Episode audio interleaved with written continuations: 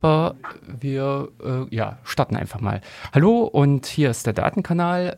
Herzlich willkommen wieder zu einer neuen Folge. Wir haben heute wieder mal den 4. Donnerstag im Rhythmus. Das heißt also, alle 4 Wochen sind wir hier beim OKJ live zu hören. Um 14 Uhr beziehungsweise an dem darauffolgenden Sonnabend immer nochmal um 14 Uhr. Und am ersten Samstag im Monat immer in Weimar bei Radio Lotte. Jo. Und das im Prinzip zu dem organisatorischen Ringsum. Oder im Internet, oder hast du das schon gesagt? Ja, nee, genau, unser Internet fehlt noch. Und in dem Sinne, ihr könnt uns jederzeit nachhören auf datenkanal.org. Das sind die alten Sendungen, also alle vergangenen Sendungen der letzten 5, 6 Jahre oder so verfügbar. Nee, mehr. 2012 haben wir, glaube ich, angefangen. Genau, sind jetzt schon über 8 Jahre.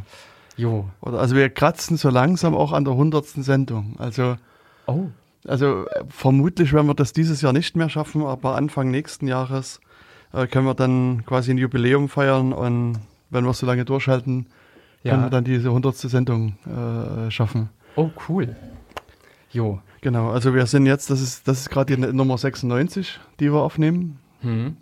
Dann hätten wir im September die 96, 97 im Oktober, 98 im November, dann Dezember, also die Dezember-Sendung würde am 24.12. stattfinden. Ach, schade. Also entweder machen wir wirklich eine Weihnachtsausgabe und laden Weihnachtsmann ein, der uns 2 Stunden was erzählt zu irgendwelchen datenkanalischen oder wir schalten ihn irgendwie live per Internet zu. ja, genau. Genau, also uns sozusagen dann die Sendung Nummer 100 dürfte dann, je nachdem, wie viele Folgen wir dieses Jahr noch aufnehmen, dann Anfang nächsten Jahres dann stattfinden.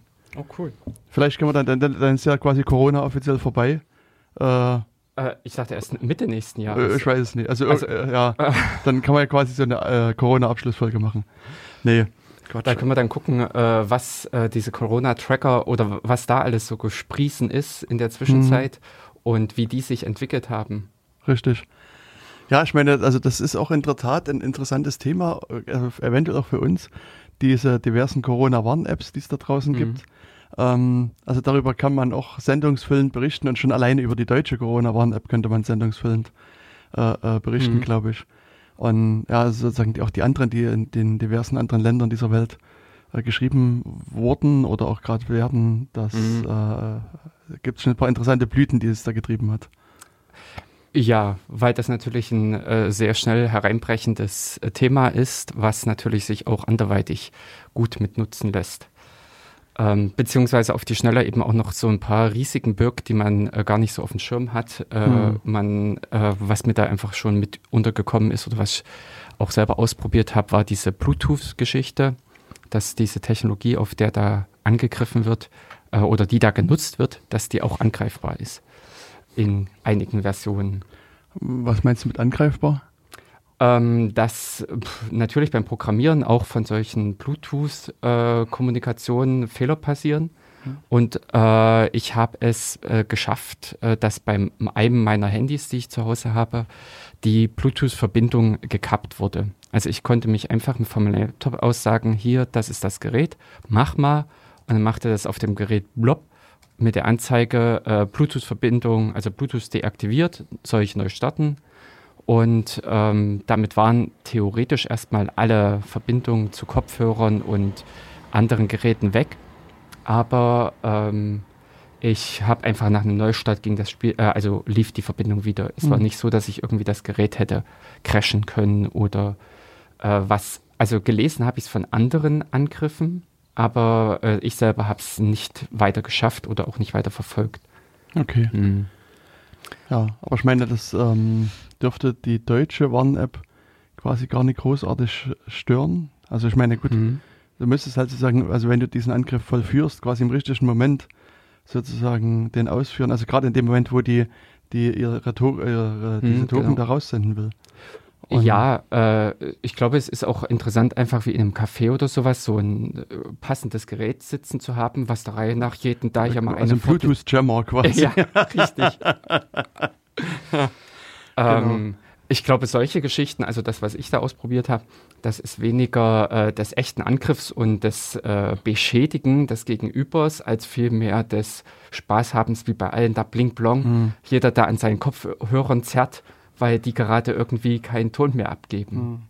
Na, es ist letztlich, es gibt ja diese TVB-Guns, also diese, so eine Multifunktionsfernbedienung, wo du quasi alle Fernseher in der Umgebung ausschalten kannst, weißt du? Und das ist halt auch quasi ähnliches Prinzip.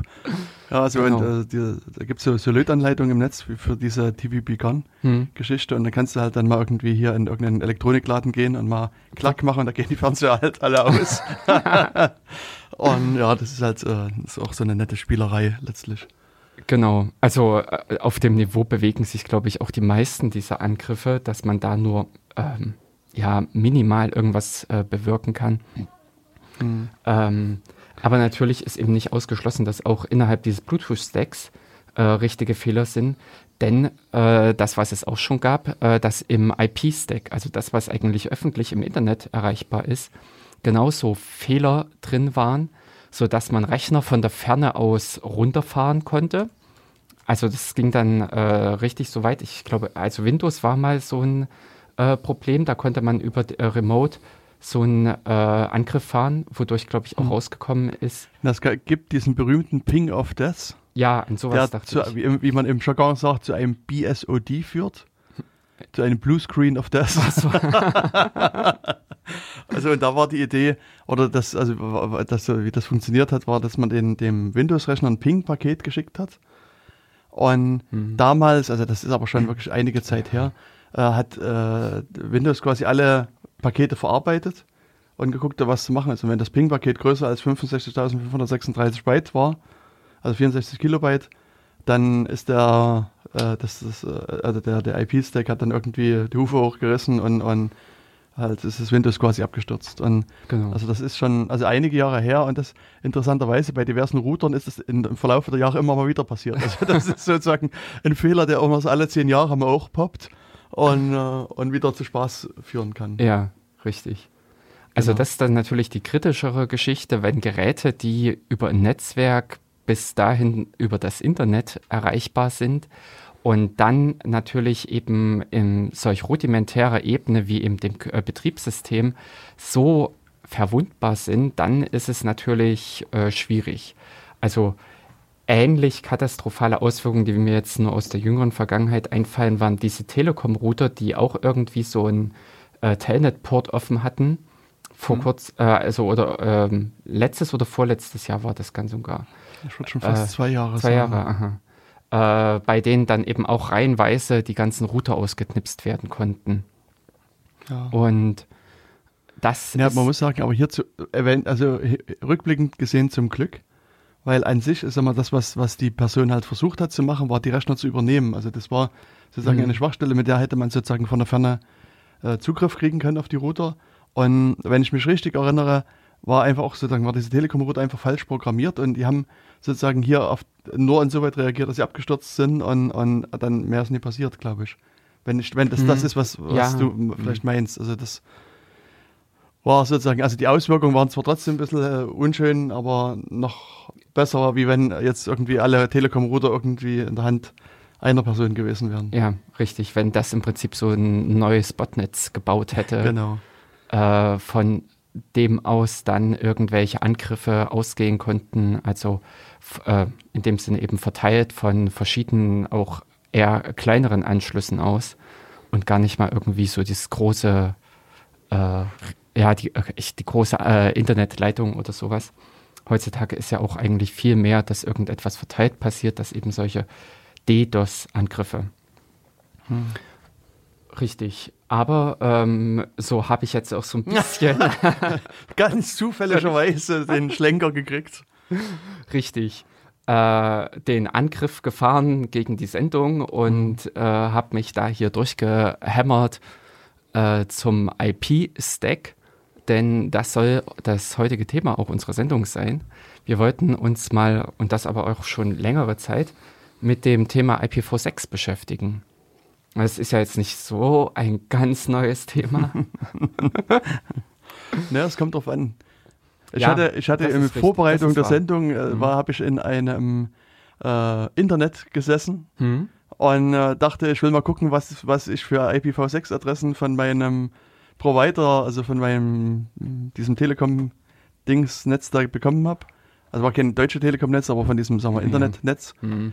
Und da war nichts mit IPv6. Da gab es eine IPv4-Adresse und bitteschön, das war's. Ja, genau, das kenne ich auch, dass man selbst zu Hause habe ich erst seit 2 Jahren IPv6 bekommen. Und auch nur durch den glücklichen Umstand, dass ich bei mir den Router vom Kabel Deutschland rausgeschmissen habe.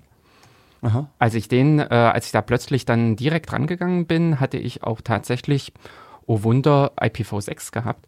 Und seitdem habe ich eben auch das von zu Hause aus nativ, also nicht irgendwie eben über einen Tunnel oder ähnliche Möglichkeiten, die da als Umwege existieren, sondern wirklich direkt von Vodafone, also von Kabel Deutschland gegeben, eine IPv6-Adresse. Und kann aber auch, weil ich das eben auch beobachtet habe, in verschiedenen anderen Netzen sagen, dass das nicht wirklich überall heutzutage Standard ist. Dafür, dass das eigentlich schon ein recht altes Protokoll ist, was seit Mitte der 90er Jahre so die Umstellung darauf erfolgt, ist es leider noch nicht zu Hause oder bei den Endkunden wirklich angekommen. Geschweige denn, was ich nämlich auch selbst beobachte, dass es bei den Surfern, also ich habe im Firefox so eine kleine Erweiterung drin, IPv4 heißt die, also IP, ein kleines V und dann FOO, mit der man in der Adressleiste durch ein Symbol angezeigt bekommt, was für eine Verbindung man hat, also ob man eine V4-Verbindung hat über das alte IP, also über die alte IP-Adresse oder Protokollversion, oder eben, ob man V6 verwendet. Und da sehe ich auch bei ganz vielen und auch neu aufgesetzten Seiten, dass da einfach die Verbindung halt noch über ein V4 läuft.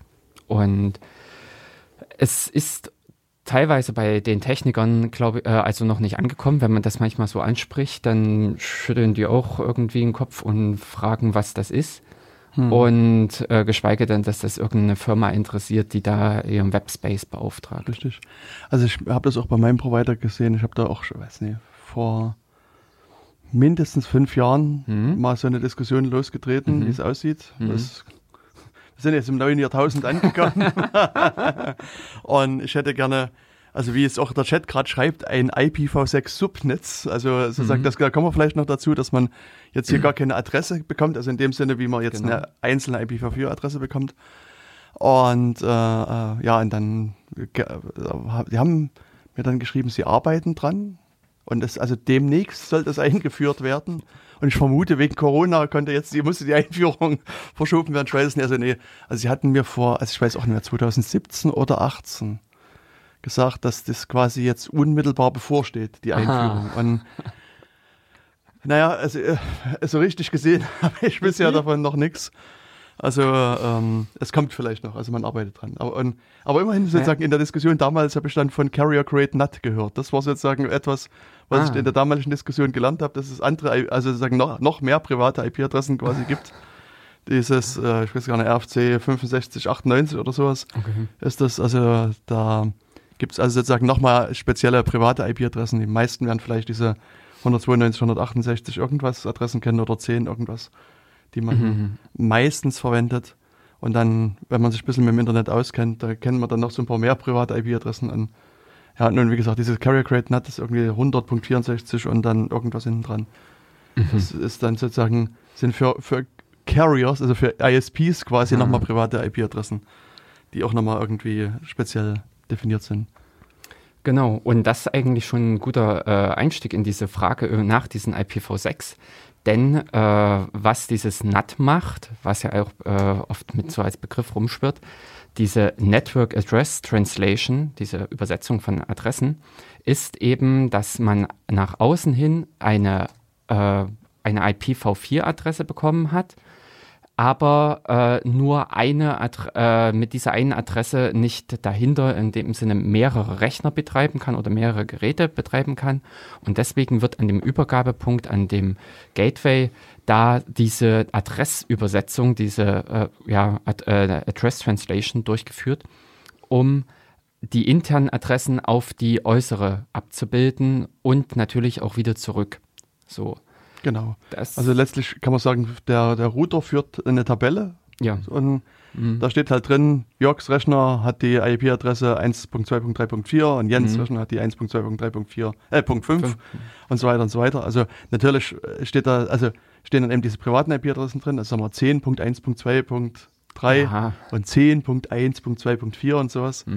Und wenn dann sozusagen ein Paket von außen reinkommt, dann wird das quasi dann wieder an den richtigen Rechner. Also er guckt nicht seine Tabelle nach, trägt die Adresse um, also sozusagen nimmt die öffentliche raus, trägt die private rein, mal vereinfacht gesagt, und schickt die dann an den richtigen Rechner weiter. Und umgekehrt genauso.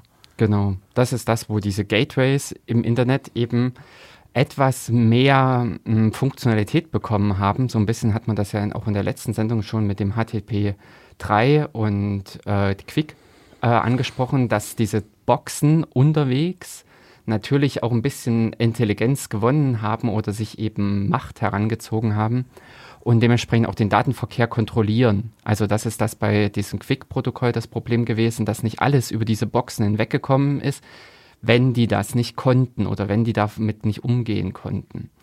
Und hier ist es eben genau diese Grenze, wo man das interne Netz verlässt und nach außen geht.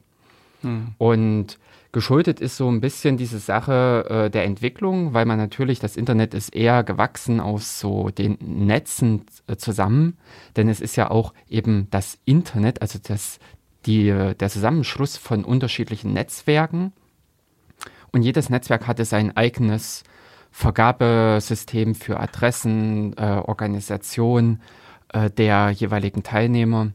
Und das waren eben dann sozusagen die lokalen IP-Adressen. Und dann gab es eben aber auch global gültige IP-Adressen, mit denen man eben auch Rechner in anderen Netzwerken erreichen konnte, beziehungsweise grundsätzlich andere Netzwerke erreichen konnte.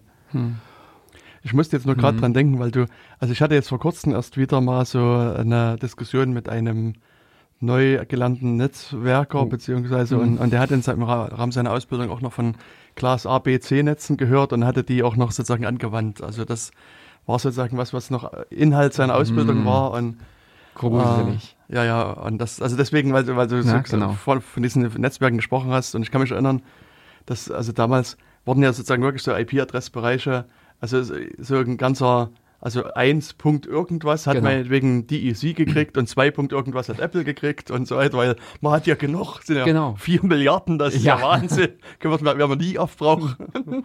Aber irgendwie zieht sich das auch so durch die IT, weil ich denke nur dran, 640 Kilobyte sind genug RAM für alle. Das finden wir jetzt auch ein, ja. Genau, oder es gibt auch so einen Spruch mit der weltweite Bedarf an Computern wird, glaube ich, 5 oder sowas nie übersteigen, war mal so eine IBM-Aussage. Genau.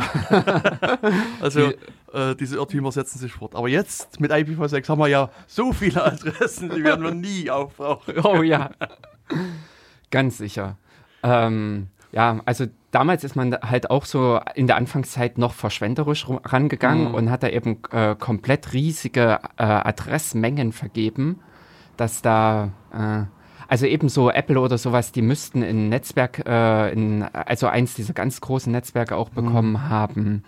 Und also Apple auf jeden Fall, und DEC hatte auch, also Digital Equipment Corporation hieß den, glaube ich. Das war so ein großer Computerhersteller damals. IBM. Die haben auch so eine Zahl quasi gekriegt, also so ein komplettes Netzwerk mit 16 Millionen Adressen oder sowas. Ich mich jetzt nicht verrechne. Und ich glaube, das ist aber mittlerweile aufgesplittet worden, und dann gibt es noch irgendwelche Amateurfunker. Also es gab ein Netz, das ist irgendwelchen Amateurfunkleuten zugesprochen worden, auch so eine komplette, also ein Netz von 16 Millionen Adressen. Und das ist vor einer Handvoll Jahren, also wenn ich mich richtig erinnere, das ist nur aus meiner Erinnerung, so vor ein paar Jahren dann quasi, also es ist halt quasi nie benutzt worden und quasi in die Öffentlichkeit übertragen worden, und da sind nochmal ein paar Scheiben Netze abgeschnitten worden und an die Leute verteilt worden. Und mittlerweile ist das jetzt mehr oder weniger vorbei. Also man weiß ja vielleicht, dass ich sozusagen neben Radio machen auch noch Tor-Servers mitmache, und wir haben sozusagen als Verein auch so ein bisschen ein paar Netze, die wir mal uns besorgt haben, und innerhalb der Netze dann, also die verwalten wir halt selber, und da, ich muss sagen, wir bekommen quasi regelmäßig Anfragen, das Netz einfach zu kaufen. Also da kommen regelmäßig E-Mails, wo man uns anbietet, irgendwie für mehr oder weniger viel Geld das Netz uns abzukaufen. Mhm. Und ich denke, das wird auch allen anderen so gehen, die irgendwie in Besitz von Netzen sind. Ja, kann ich mir auch vorstellen. Denn es ist eben knapp geworden, diese Netzwerkssegmente. Und es ist in einer gewissen Zeit eben auch echt mit beiden Händen zum Fenster rausgeworfen worden. Richtig. Also ich kenne dieses Spiel nämlich wiederum bei einer anderen Adressgeschichte, zu der wir danach auch nochmal kommen. Bei den MAC-Adressen ist das ähnlich. Also da habe ich auch eine Firma erlebt, die hatten ein riesiges MAC-Adresssegment gehabt, wo ich mich gefragt habe, wie kommen die dazu? Die haben so ein paar kleine Geräte produziert, aber die hat es nicht gejuckt. Die haben einfach zack, zack, zack der Reihe nach Adressen rauspfeifen können. Krass. Aber vielleicht, immer sozusagen so weit wegrennen, können wir nochmal überlegen, wenn jetzt, also ich habe ja mit meinem Laptop bin ich hier im OKJ-Netz sozusagen, und da muss ich sagen, großes Lob an OKJ. Ich habe also hier eine ordentliche, was ordentlich ist, kann man dann noch klären. Aber ich habe zumindest eine IPv6-Adresse bekommen, und mit der könnte ich jetzt auch hier arbeiten. Also das ist ja sozusagen schon mal was. Und vielleicht sozusagen kann man nochmal überlegen, wie komme ich also in der alten Welt zu einer Adresse und wie komme ich jetzt auch in der neuen Welt zu einer Adresse. Also neu, ich glaube IPv6 ist von 96, wenn ich mich jetzt richtig erinnere. Also so Mitte der 90er Jahre, genau, weiß ich. Also so, das meint das, wenn wir meinen neu, also es ist nur ein Vierteljahrhundert alt. Ja, richtig. Wobei, wie wir es vorhin geschildert haben, das Problem an IPv6 ist mehr oder weniger, dass man als Otto-Normalverbraucher erst so in der jüngeren Vergangenheit, also erst in den letzten Jahren wirklich rankommt. Denn was massiv fehlte, war eben die Windows-Unterstützung viele Jahre lang, dass in Windows einfach keine Möglichkeit, also Windows mit IPv6 nicht umgehen konnte, womit sich natürlich auch viele andere Hersteller überhaupt nicht bemüßigt fühlten, da irgendetwas zu machen. Dann ist natürlich auch so die restliche Software, die damit umgehen musste. Und so, ich würde sagen, eben erst so seit 3 Jahren, 4 Jahren oder sowas ist es jedenfalls für mich so spürbar geworden, dass es kommt, dass die Umstellung so langsam. Ja, es ist ja so, dass Windows seit einiger Zeit mittlerweile sozusagen quasi per Default IPv6 macht, und nur, wenn es gar nicht anders geht, also wenn alle anderen Wege fehlschlagen, dann macht man IPv4. Und ich glaube, das hat dann eben auch so für diesen Druck auf der anderen Seite gesorgt, sich jetzt mal mehr Gedanken um IPv6 zu machen. Kann ich mir vorstellen. Aber also die Windows-Rechner, die sind jetzt, also mittlerweile haben die wieder also einen enormen Sprung quasi in die Zukunft gemacht, genau. Und sprechen quasi alle IPv6. Und da habe ich bisher auch noch keine Probleme. Also eben wie zu Hause haben wir jetzt auch die IPv6, und da funktioniert auch problemlos die Kommunikation untereinander. Genau, also insofern wird das auch jetzt, also ich denke, mehr und mehr werden. Und ist immer auf der anderen Seite, muss man natürlich sagen, dass man jetzt als Endanwender wird man davon gar nichts mitkriegen. Also ich sag mal, ob ich jetzt eine IPv4 oder eine IPv6-Adresse habe, also ich merke es natürlich dann, wenn es nie funktioniert, dann muss ich mir irgendwie vielleicht Gedanken machen. Also entweder rufe ich beim Support an und sage, geht nicht, bitte fixen, dann habe ich auch immer noch nichts damit zu tun, dann kümmert sich jemand anderes drum. Genau. Oder eben, wenn es wirklich nicht geht, dann muss ich mal vielleicht in die Tiefen meines Betriebssystems absteigen oder der Konfiguration der diversen Geräte und dann gucken, woran es liegt. Ja, also das kann man wirklich sagen, dieses IPv6, IPv4, diese Fragestellung wird den Otto-Normalverbraucher überhaupt nicht berühren. Da ist der meilenweit davon entfernt. Es ist aber einfach eine technische Frage und eben auch eine Frage, sind wir in dem Sinne mit dem Internet entwicklungsfähig? Und das hat ja eben hier recht lange gebraucht, bis da wirklich diese Umstellung gekommen ist, weil es aber eben auf technischer Ebene auch irgendwo notwendig ist. Was wir vorhin eben so angefangen hatten mit der Vergabe von diesen V4-Adressen und den Ende dieser Adressen, die Menge ist eben bei V4 mit 4 Milliarden bisschen wenig. Also mittlerweile. Ja, mittlerweile. Ja, genau. In der Anfangszeit war das wahnsinnig viel. Aber mittlerweile sind einfach so viele Geräte am Netz Und man muss auch ehrlich sagen, das Netz ist nicht lückenlos gefüllt. Es sind auch genügend draußen freie einzelne Adressen, aber an die kommt man praktisch nicht ran. Das ist einfach, das klären wir jetzt gleich noch mit, wie im Prinzip so diese Kommunikation untereinander funktioniert. Ich kann nicht die eine Adresse an der einen Stelle verwenden und die nächste, also die +1-Adresse an einer völlig anderen Stelle. Ich kann nicht einfach, also, oder? Also mir würden technisch schon Möglichkeiten einfallen, du kannst die alle einzeln routen, aber da explodieren ja diese Großrouter, wenn die den Eintrag für jede einzelne. Also ist zumindest nicht praktikabel. Ich glaube, technisch gehen wird es, also man könnte das hinkriegen, aber es ist halt... Aber das ist im Prinzip der Grund, weswegen das anfangs schon zu diesen Klasse A, B, C Netzwerken geführt hat, dass man da nämlich schon eingeführt hat, so eine Gruppierung dieser Adressbereich, also von 1 bis 255 oder größer, gehört in diese Richtung. Also praktisch gehört zu dem Kabel, zu dem Netzwerkanschluss. Und alles, was kommt, dann braucht man sich nicht einzelne Adressen merken, sondern nur noch im Prinzip passt dieser Bereich, dann schmeißt das dorthin, auf dieses Kabel raus, dahinter, die wissen schon, wie es weitergeht. Genau.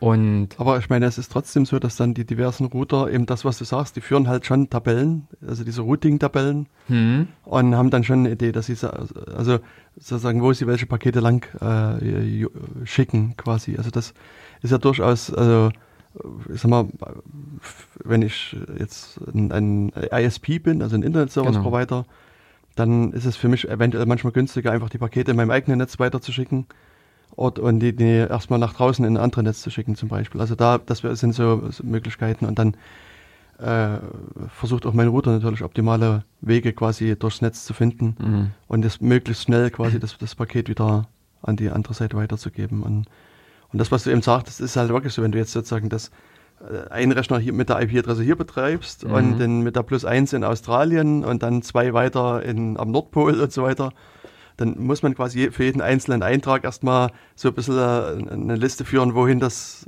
dann geschickt wird. Und das, dann hat man am Ende einen Router mit 4 Milliarden Einträgen und genau. Da brauchen wir doch einen Großrechner zum Routing oder es dauert halt entsprechend. Ja, richtig. Also das Wühlen in dieser Tabelle, die Zuordnung Adresse zu Netzwerkanschluss, ist dann einfach äußerst aufwendig, recht groß. Und ich habe jetzt schon gerade in meinem Gedächtnis gekramt, ich glaube, die großen Routing-Tabellen, die haben irgendwie 500.000 Einträge oder sowas. Ich glaube, in dieser Größenordnung bewegt sich das nur. Also da sind nicht diese 4 Milliarden Einträge drin oder auch ganz und gar möglich, sondern eben, ich dachte, 500.000 oder sowas sind diese ganzen, diese großen Router.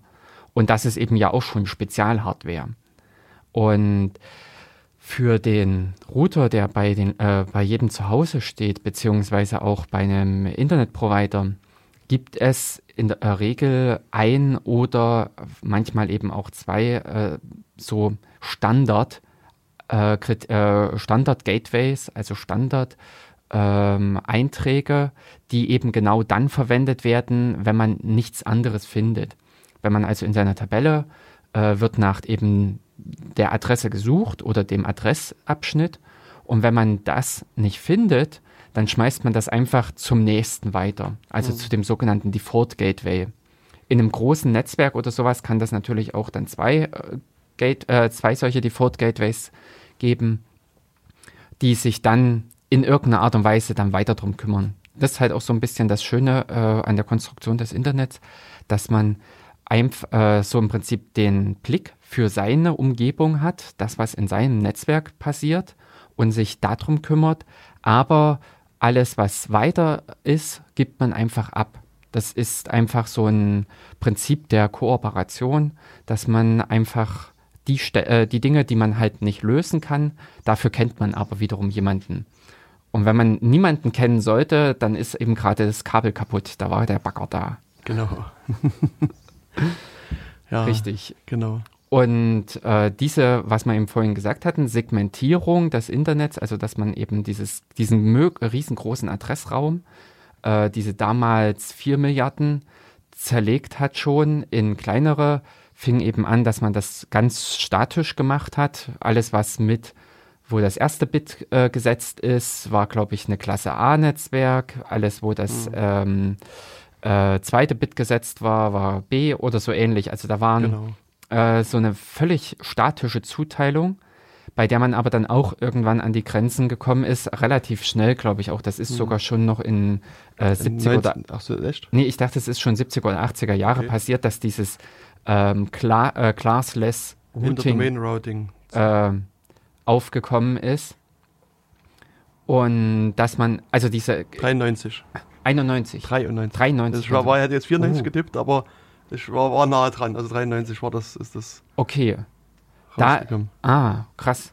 Da sind erst Netzwerkadressen aufgekommen. Voll krass. Na, das ist eingeführt worden, also mit dem RFC 1518, wen das interessiert. Mhm.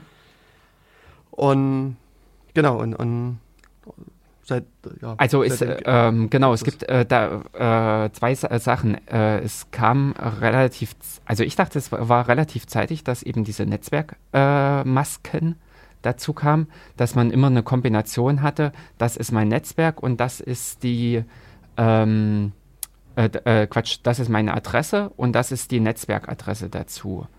Und dann kam nochmal diese andere Geschichte mit dem CIDR, wo man einfach von hinten an die Bits gezählt hat. Also vielleicht nochmal, also wir reden jetzt momentan gerade über diese IPv4-Welt.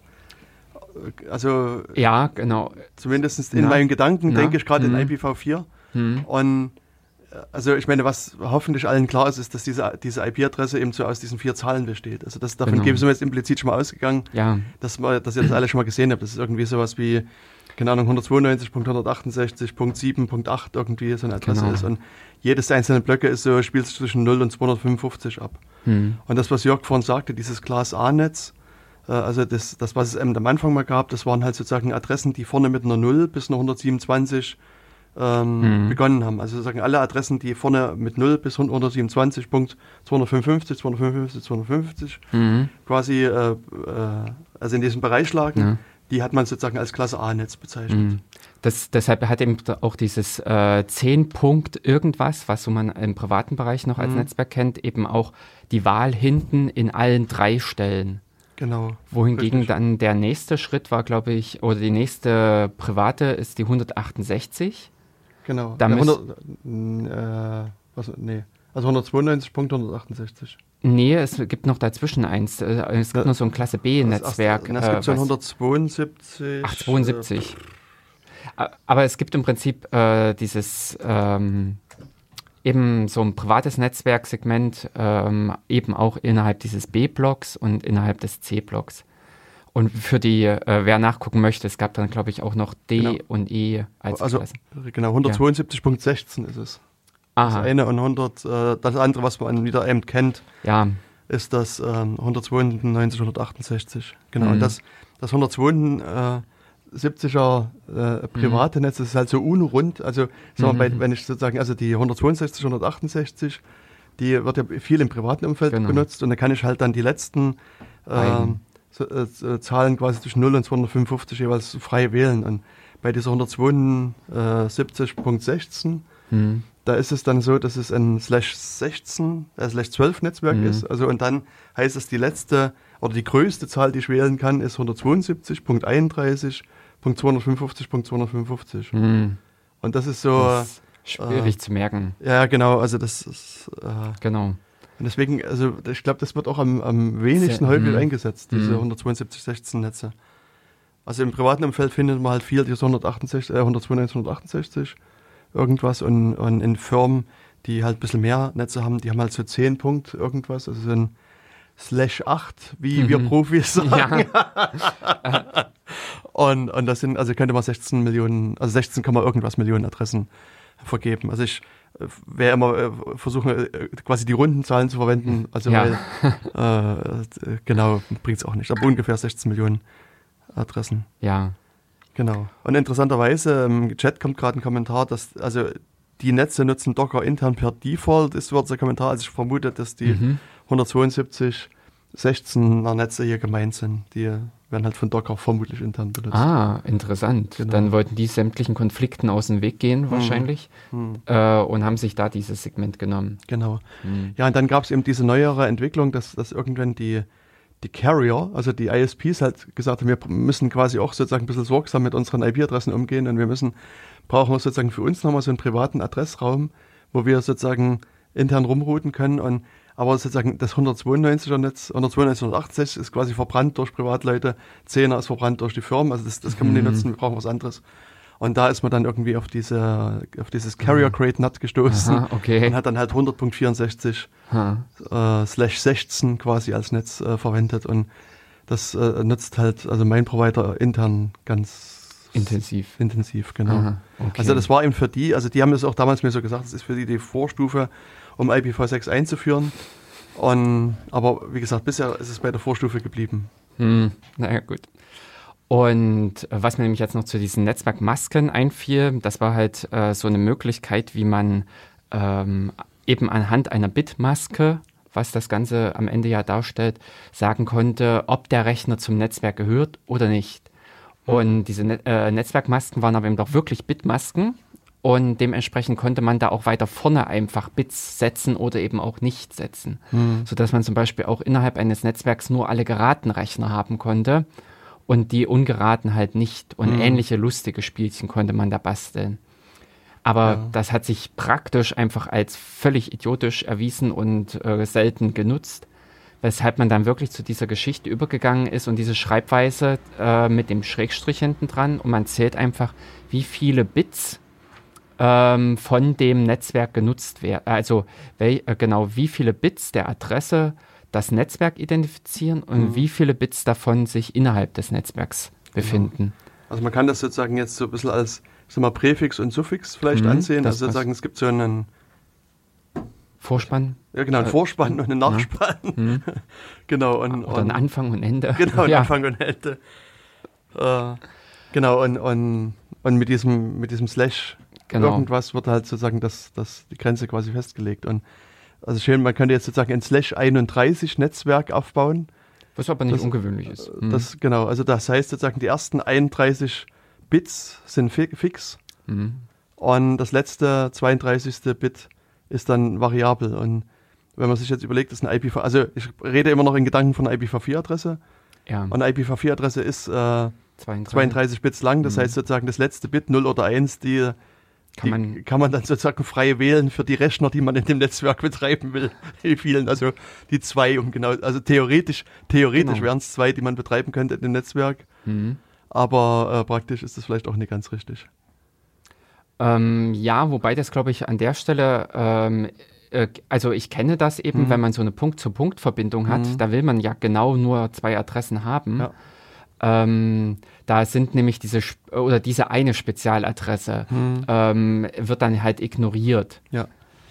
Denn man hat im Prinzip von Anfang an verabredet, dass eine Adresse im Netzwerk, bei der eben für den variablen Anteil, also für das Ende, alle Bits gesetzt sind, dass die eine besondere Bedeutung hat. Über diese Adresse sollten alle Rechner ansprechbar sein, also alle Rechner reagieren, wenn diese Adresse auf dem Kabel auftaucht.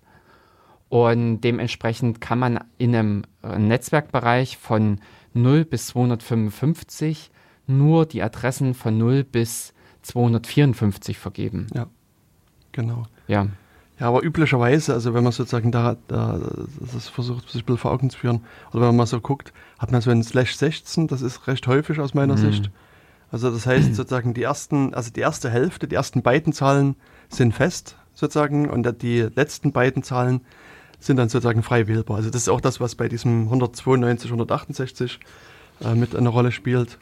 Und bei diesem 10 Punkt irgendwas, das wäre dann ein Slash 8 Netz. Also das heißt sozusagen, das ist die 10 ist fest und alles andere kann ich wählen. Und ich meine jetzt sozusagen, wenn die Netze halt ein bisschen problematischer sind, geht man dann eben auch so nach oben. Also da gibt es irgendwie dann auf ein Slash 28 Netz oder ein Slash 24 oder sowas. Das also weil man einfach mit den IP-Adressen sparsamer umgehen muss und die gut sozusagen rausschneiden muss. Also was IPv4 betrifft. Genau, also auch innerhalb des lokalen Netzwerkes, wenn man meist nur, also nur eine Handvoll Rechner hat, ist es sinnvoll, diese 192, 168, dann überlegt man sich einfach eine fixe Zahl und hinten dran variiert man nur alles durch und hat dann theoretisch diese Netzwerkmaske immer bekommen mit 255, 255, 255.0. Weil das aber eben ewig immer lange dauert, haben sich die ganzen Techniker sowieso schon lange drauf geeinigt und sagen dann Strich 24. Richtig. Und da ist genau das Gleiche ausgesagt. Genau. Also weiß man, die ersten 24 Spitzen fest und die anderen... Ist also fest, so im Nachblick frage ich mich einfach, warum wir noch 2000 rum mit solchen Adresszeug rumgealbert haben. Keine Ahnung. Obwohl es nämlich eigentlich schon wesentlich kürzer ging. Richtig. Die Netzwerkprogramme haben es auch damals ja schon unterstützt. Aber können wir jetzt sozusagen hier so mal sozusagen jetzt einen Vergleich ziehen zu IPv6? Genau, beziehungsweise wir haben ja die Problematik aufgemacht, dass einfach unsere Adressen alle sind.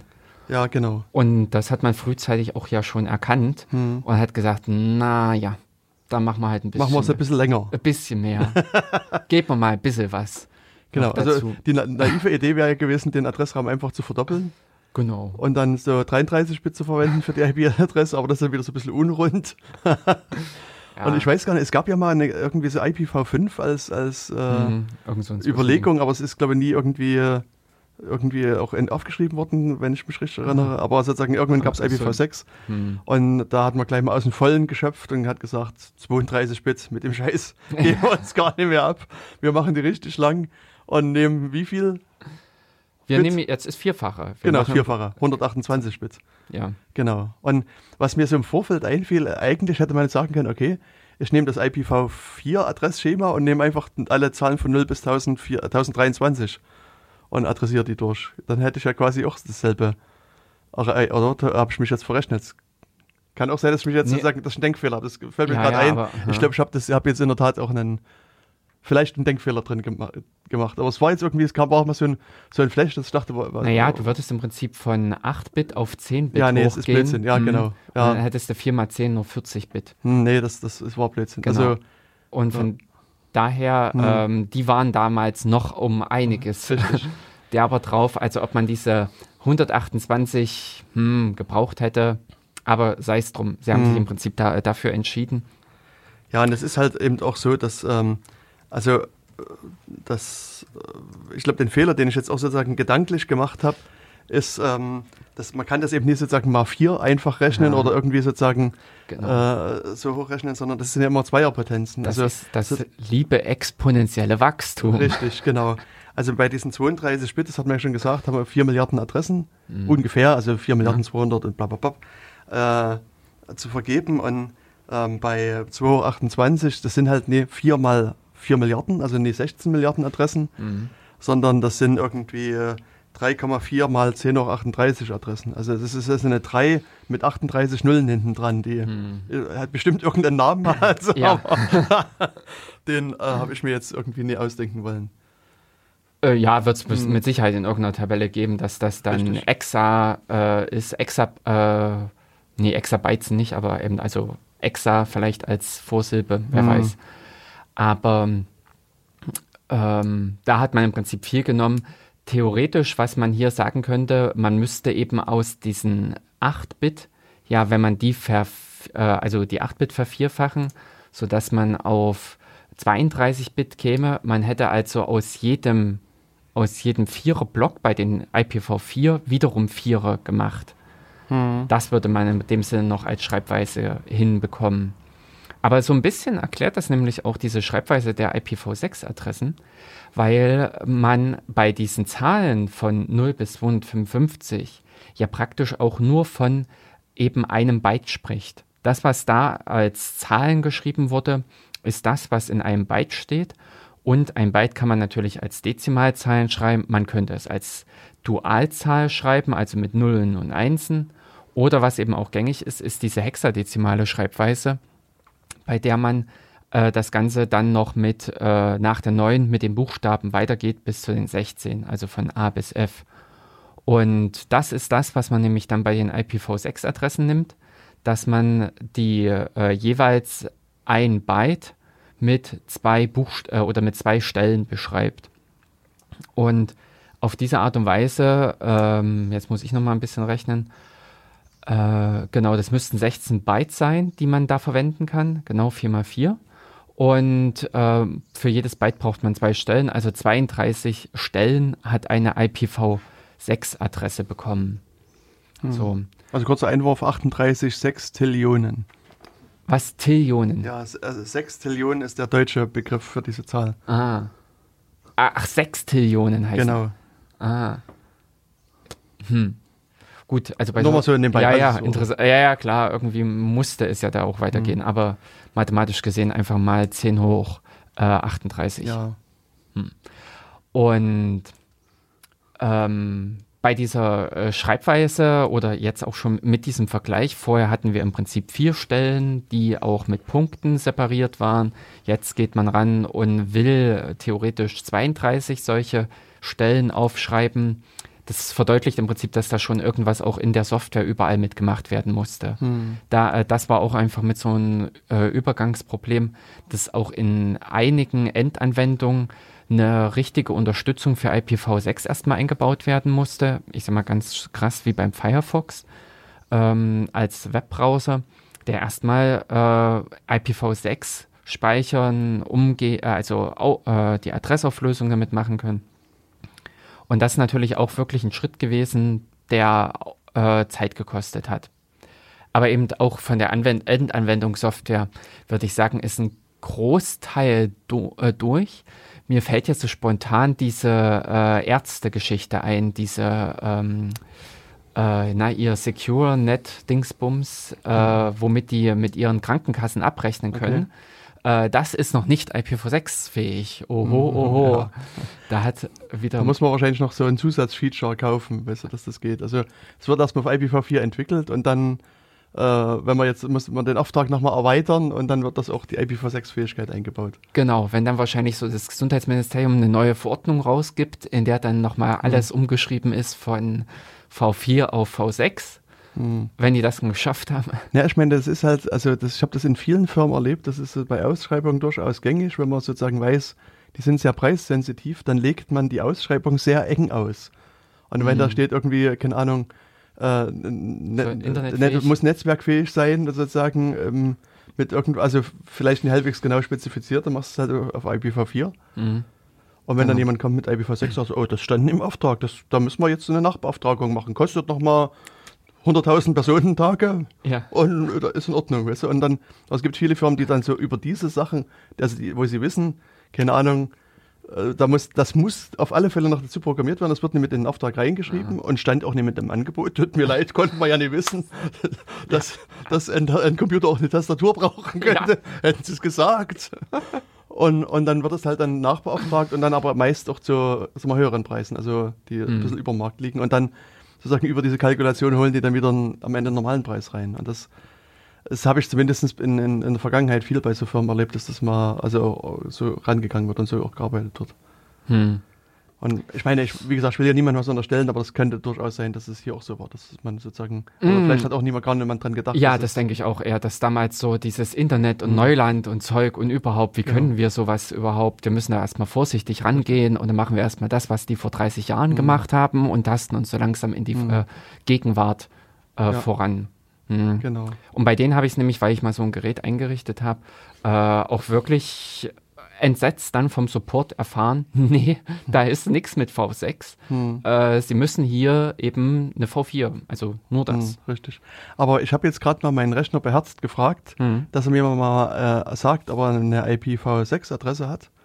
Und das hat er auch gemacht und das Schlimme ist, was mich jetzt irritiert sozusagen, wenn wir jetzt so hier über IPv6 reden, der hat mir gesagt, also die Schnittstelle, also das ist jetzt in dem Falle meine WLAN-Schnittstelle, die hat sogar 2 Adressen und die eine heißt irgendwie 2A0281A0 und dann kann ich jetzt noch eine halbe Stunde weiter vorlesen und die andere ist ganz anders, die ist FE80 und dann Doppelpunkt, Doppelpunkt, 6E und dann noch ganz viel mehr und es würde mich jetzt verwirren, wenn ich das erste Mal IPv6 angemacht habe, wieso habe ich jetzt immer 2 Adressen oder noch mehr, das ist ja irgendwie uncool. Ich bin gewohnt von IPv4, mein Rechner hat eine Adresse. Nee. Und und mehr will, also sagen wir mal, meine Netzwerkschnittstelle hat eine Adresse und mehr will ich nicht haben. Genau, wie gesagt, das wir können vielleicht nochmal über sozusagen ein paar Ausprägungen reden, aber so ein Standardfall ist schon, dass eine Netzwerkschnittstelle sozusagen erstmal eine IPv4-Adresse hat. Ja, aber wie du es halt vorher gesagt hast, der Rechner an sich kann ja oder hat noch mehrere Netzwerkschnittstellen. Im Normalfall eben auch seine lokale, sein internes Netzwerk. Und daher hatte der Rechner sowieso auch früher schon die mehrere Adressen, eben im einfachsten Fall diese 127.0.0.1. Genau. Das, was man so typisch als diese Localhost-Adresse kennt. Und ja, früher war es nicht so normal, dass man mehrere Adressen auf demselben Netzwerkgerät hat, also einen Netzwerkanschluss hatte.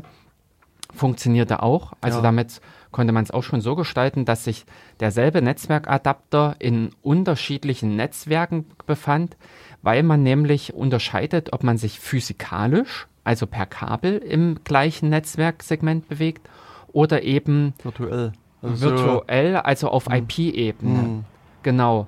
IP-mäßig kann man eben auch so eine Kabelgrenze überspringen. Kabelgrenze, wäre jetzt mal ganz krass gesprochen, wäre noch diese Koaxialkabel kennt. Da war das ja auch so, dass mehrere Rechner an einem Kabelstrang hingen und nicht nur so eine 1:1-Verbindung zum Switch bestand. Und an der Stelle war es eben auch gängig, dass da zwei unterschiedliche Netzwerke über dasselbe Kabel gesprochen haben. Aber praktisch lässt sich das auch über diese Twisted Pair, also über die gängigen Netzwerkkabel realisieren. Ja. Na, ich hatte auch also einen Rechner mal, eigentlich waren mehrere Rechner, aber sozusagen die hatten dann auf einer Netzwerkkarte verschiedene IP-Adressen konfiguriert. Genau. Das war mal so schön mit ETH 0% und dann irgendwas dahinter. Kannst du sozusagen so virtuelle, ich weiß gar nicht, wie der offizielle Begriff ist, aber ich sage jetzt mal virtuelle IP-Adressen quasi mit anlegen. Nein, das waren richtige, aber also virtuelle Netzwerk. Du hast einfach virtuelle Geräte damals anlegen müssen. Virtuelles Gerät, so ist es richtig. Damals anlegen müssen, aber auch das hat der Körner bei Zeiten behoben gehabt, wo ich nämlich dann auch irgendwann, also etliche Jahre später, sage ich jetzt mal, da drauf gekommen bin. Früher hat man immer dieses Programm IF-Config, also Interface-Config verwendet, was eben nur in dieser Denkweise war, ein Netzwerkanschluss, eine Adresse, eine Netzwerkmaske und am liebsten noch dazu die Broadcast-Adresse angegeben.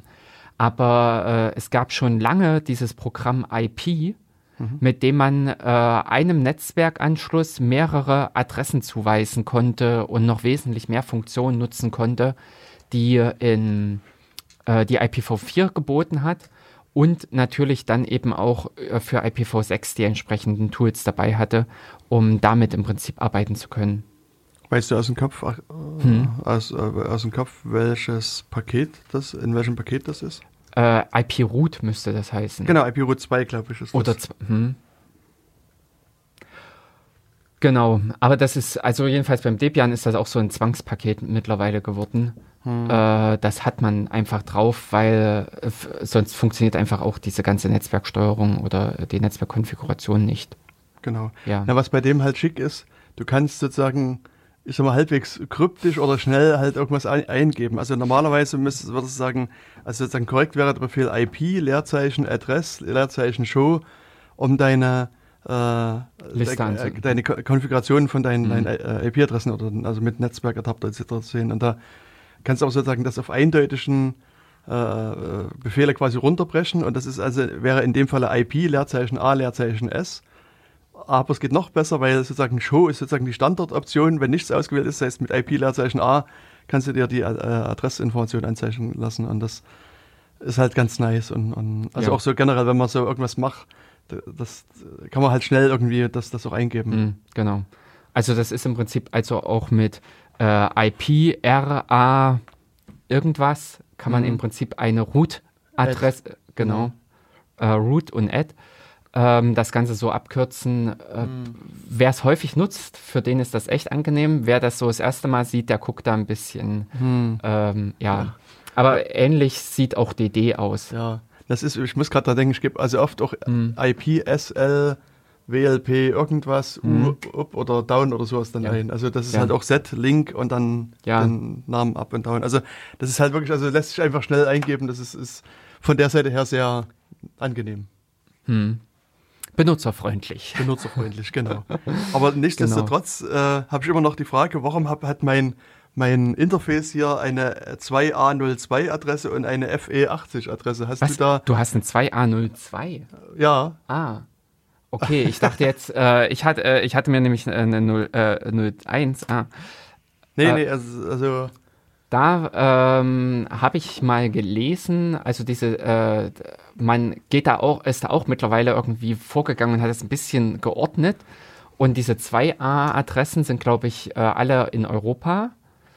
Und dann offensichtlich hast du jetzt einen Provider, der eben diese 02, in diesem 02er-Bereich liegt. Ich zu Hause habe nämlich den 01. Ja, aber auf alle Fälle... Es ist gar nicht so unüblich, dass ein Netzwerkanschluss mehrere Adressen hat. Und bei IPv6 hat man das Ganze eben noch so weit getrieben, dass man gesagt hat, hey, das ist halt immer so. Weil man eben auch mit einer anderen, oder aus der Erfahrung von Netzwerken bei IPv4 ist man jetzt an die V6-Adressvergabe nämlich auch rangegangen und hat gesagt, wir machen das so, dass innerhalb eines Netzwerkes immer, also das, was lokal an dem Kabel alles hängt und nicht irgendwie so eine Gateway-Grenze überschreitet, dass all das eine feste Adresse hat. Und das sind dann diese FE00-Adressen. Und innerhalb dieses Segments ist standardisiert, wie jeder Rechner zu seiner IPv6-Adresse kommt. Also da ist so ein bisschen... dass er rangeht und verwendet, ersetzt im Prinzip den hinteren Teil mit seiner MAC-Adresse, die eindeutig sein sollte, eindeutig sein muss, weil das uns auch schon zu Problemen führt innerhalb des Netzwerkes. Und daher die sich jederzeit, ohne überhaupt mit irgendwem im Netzwerk geredet zu haben, die Möglichkeit hat, in seine eigene und gültige IPv6-Adresse zu basteln und mit der zu arbeiten. Mit der in dem Sinne in dem lokalen Netzwerk operieren zu können. Aber also bevor wir jetzt vielleicht, eine Sache fällt mir nämlich gerade ein, dass wo wir nochmal ein Wort drüber verlieren sollten, wäre die, also ich meine, ich hatte schon gesagt, FE80 Doppelpunkt irgendwas oder... Also die Adressen sehen ja anders aus. Du hast schon gesagt, es gibt diese Doppelpunkte und dann immer mit 4 Hexadezimalwerten. Sind die sozusagen durch Doppelpunkte getrennt. Aber wenn ich eben sozusagen mal meine IP-Adressen, also meine IPv6-Adressen bei dem Rechner anschaue, gibt es eine, die hat nur Doppelpunkt 1. Also da ist nur eine einzige Zahl und 2 Doppelpunkte und irgendwie wäre das ja auch verwirrend. Also sozusagen, also an sich ist es schon so, dass man sagt, du hast diese 4 Blöcke, die jeweils getrennt sind durch Doppelpunkte, aber dann hast du ja hier auch sozusagen so ein paar Kürzungsregeln quasi. Also bei Doppelpunkt 1 hat eigentlich nur so eine Kürzungsregel zugeschlagen. Richtig, genau. Für die angenehmere Schreibweise. Genau, weil eigentlich ist die irgendwie 000, Doppelpunkt 000, Doppelpunkt und so weiter, bis dann ganz am Ende eine 1 kommt. Und das ist eigentlich ganz, ganz angenehm, dass man sozusagen bei IPv6, dass diese Blöcke, die sozusagen mit Nullen verbunden sind, kann man halt dann zusammenschieben oder irgendwie quasi die Nullen alle weglöschen und macht daraus 2 Doppelpunkte und das war's. Also, und das kannst du aber nur einmal machen in der IPv6-Adresse. Das ist halt auch wichtig. Also man kann es nicht mehrfach machen, sondern einmal, also dort, wo viele Nullen stehen, quasi die kürzen weg und macht da Doppelpunkte draus. Was auch meist am Ende passiert, wenn man halt so einen ganzen Block hat, wenn das eigentlich die Nuller-Adresse ist, dann endet einfach das Ding auf Doppelpunkt. Oder was ich viel sehe, wo es mehr passiert, ist in der Mitte. Also sozusagen, es gibt einen Präfix, dann wird es mit Nullen aufgefüllt und am Ende steht wieder ein Suffix, also Anfang und Ende, und in der Mitte ist voller Nullen quasi. Genau. Und was aber auch schön ist für Liebhaber von IPv4-Adressen, finde ich, man kann auch sozusagen ja schreiben irgendwie, FE80, Doppelpunkt, 192.168.0.1. Das ist quasi auch eine gültige IP-Adresse. Ja, wobei das nur in einem bestimmten Bereich gilt. Also es gibt da eine Übersetzungsstelle, wo alle IPv4-Adressen innerhalb des IPv6-Adressbereichs liegen. In einem kleineren Eckchen haben sich diese 4 Milliarden da noch reingequetscht. Und damit kann man halt auch die IPv4-Leute erreichen. In einem gewissen Rahmen können die halt dann auch zurück. Je nachdem, ob dieser Übersetzer, also es kann halt nur über so einen bestimmten Knoten gehen, der beide Adresstypen kennt und damit umzugehen weiß. Und dass der das halt passend hin und her übersetzt. Genau. Ja, und noch so eine andere Nettigkeit. Ja. Ich weiß nicht, ob du weißt, worauf ich hinaus will. Nee. Also, weil das ist ja, also wir hatten ja vorhin schon mal über diese FE80-Adressen gesprochen und die... Also ich hatte vorhin gerade was geguckt, deswegen weiß ich nicht, wie weit du das erklärt hattest, aber das sind ja sozusagen also Link-Local-Adressen, also sozusagen die Adressen, die lokal auf dem Link, also auf dem Kabel quasi sind. Und bei den Adressen ist es nicht unbedingt so, dass die eindeutig sein müssen. Also dass du könntest sozusagen, wir könnten beide dieselbe Link-Local-Adresse haben, beziehungsweise ich kann sozusagen hier wenn ich richtig verstanden habe, kann natürlich auch sein, dass ich falsch liege. Aber wenn ich jetzt sozusagen mal mit da raus reden will, dann kann ich sozusagen auch das Device angeben, mit dem ich sozusagen kommunizieren will. Also ich gebe an FE80 ...... tralalala Prozent ETH0 oder Prozent WLP 0S7 oder ENP irgendwas, was gerade so aktiv und aktuell ist. Also das ist, also man kann sozusagen mit Prozent und dann sozusagen den Device-Namen nochmal angeben und dann redet man quasi über das Device mit dem jeweiligen Netz. Ja, genau. Also das ist so, da muss man, glaube ich, aufpassen und unterscheiden. Bei diesen FE80 spricht man von dem Link-Local, das also von dem Kabel. Und beim Laptop ist es zum Beispiel ja so, man kann ein Netzwerkkabel dranstecken und man kann per WLAN verbunden sein. Das sind 2 unterschiedliche Kabel. So, und dementsprechend das eine Kabel los, das kabellose Kabel und das andere Kabel volle Kabel. Genau. Aber ich meine, wenn ihr sozusagen zu Hause vielleicht einen Internetrouter habt, also na gut, oder einen Router, einen richtigen Router, dann ist es ja auch so, dass der mehrere Netzwerkschnittstellen eventuell hat. Aber die sollte eher zu einem Link-Local... Achso, das stimmt auch wieder. Aber sozusagen ein richtiger Router, der beim ISP steht, der hat halt 3 oder also mindestens 2 Netzwerkkarten oder mehr. Und da stecken halt richtige Kabel drin. Und aber ich krieg's bei mir zu Hause schon einfach dadurch hin, dass ich eben meinen Ethernet-Anschluss verwende und meinen WLAN-Anschluss und habe dann zu meinem Router zweimal die gleiche Adresse, aber eben unterschiedliche Wege. Und das ist eben praktisch gesehen, wenn ich nur sagen würde, Ping und diese Adresse, ist theoretisch erstmal für den Kernel nicht klar, welches Ding meine ich.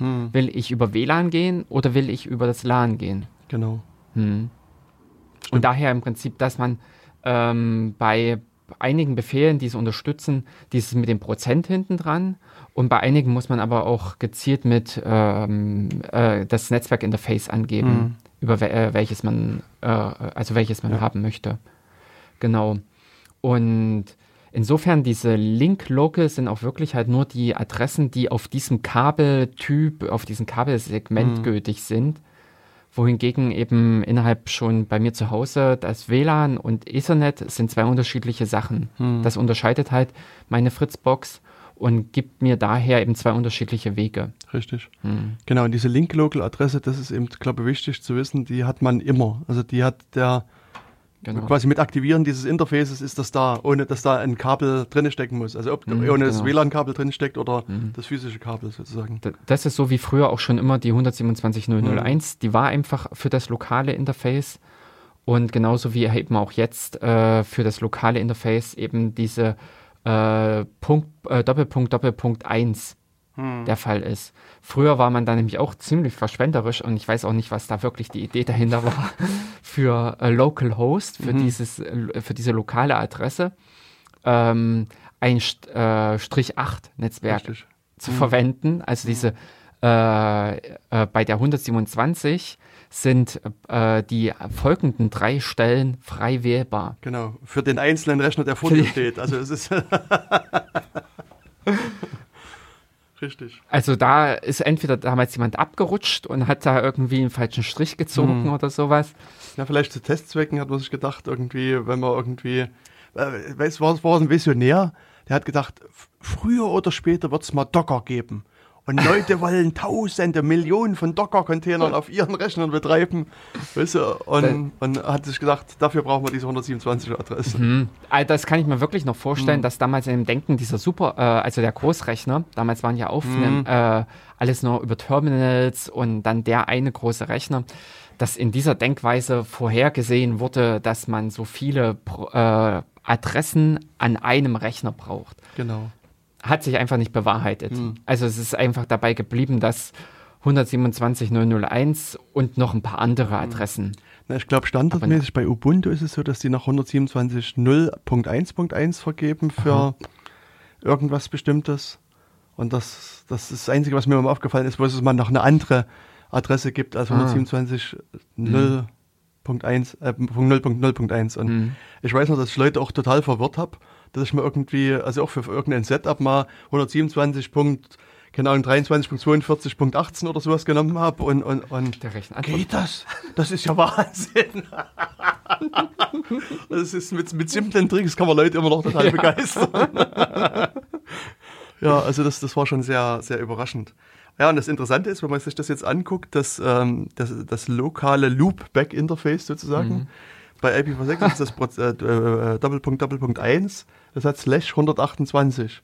Das heißt sozusagen, die 128 ersten Zahlen sind fest, die dürfen nicht geändert werden. Und wir haben ja gerade gelernt, 128 Stellen hat die IP-Adresse, das heißt, es gibt nur diese eine Adresse. Obwohl es jetzt so viele Adressen gibt, gibt es nur noch eine für das. Also da hat man echt Verlust gemacht.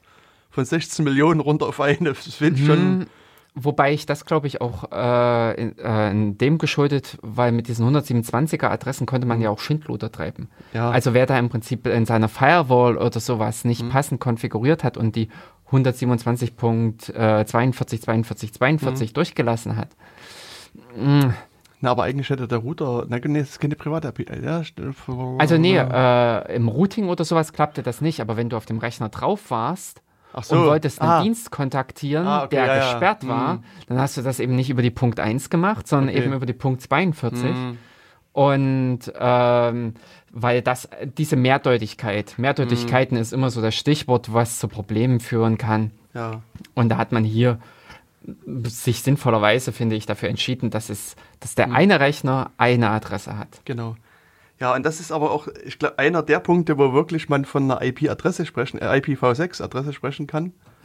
Also im Sinne, also wenn man sozusagen also von der IPv4-Welt herkommt und sagt, eine Adresse, da ist es hier auch so, dass sozusagen, es gibt jetzt eine Loopback-Adresse, die Doppelpunkt, Doppelpunkt 1. Aber wenn ich eben hier an meinen WLAN-Anschluss jetzt hier gucke, der mit seiner FE80-Adresse, also um bei der zu bleiben, der hat dann eine /64 stehen. Das heißt sozusagen, ich kann also sozusagen die ersten 64 Stellen meiner IP-Adresse sind wieder fest und die letzten 64 Adressen sind variabel. Also sozusagen, ich habe jetzt hier keine Adresse in dem Sinne gekriegt, sondern eben ein Netzwerk, also das, was auch vorhin im Chat gesagt worden ist. Ich habe jetzt quasi ein komplettes Netz vor meine Füße geworfen bekommen und könnte damit jetzt eventuell was machen. Nee, also an der Stelle würde ich sagen, ist es wirklich fest und dein Rechner hat in diesem Link-Local-Netzwerk, was eben definiert ist als FE80/64, ja, okay, stimmt, hast du nur diese eine Adresse, wohingegen für diese öffentliche Adresse, da kommt es immer ein bisschen drauf an, ob wirklich der Endrechner dann nochmal viel zugewiesen bekommt. Oder ob eben auch dieses Netzwerksegment in /64 ist, in dem man sich da bewegt. Also war ein bisschen falsch. Okay. Ich war zu euphorisch, aber sozusagen zumindest das Netzwerk, in dem ich jetzt mich tummle. Genau. Das ist jetzt ein /64, also da ist viel los. Das könnte man sagen, doppelt so groß wie das IPv4. Ja. Das ist wahr. Du hast im Prinzip jetzt gerade mehr lokale IPv6-Adressen, also nicht doppelt so viel. Nee, deswegen habe ich das war so mein, so mit Augenzwinkern. Du hast also, man hat sich von 2 hoch 32 weiterentwickelt zu 2 hoch 64. 60, genau. Und das sind Also 10 hoch 19 Adressen, das sind dann auch wieder viele. Also ja, du hast 4 Milliarden Mal so viele Adressen mehr jetzt bekommen, nur innerhalb des lokalen Netzwerkbereichs. Genau. Ja. Also Trillionen sind es, also das hätte man noch wissen können. Aha, okay. 1,8 Trillionen Adressen, mit denen man jetzt sozusagen einfach hier arbeiten kann. Also zu Hause das ist mein Hausnetzwerk sozusagen, genau. Also das ist eben jetzt quasi schon der große Unterschied zu vorher, dass man eben jetzt mit Netzen arbeiten kann eventuell. Genau.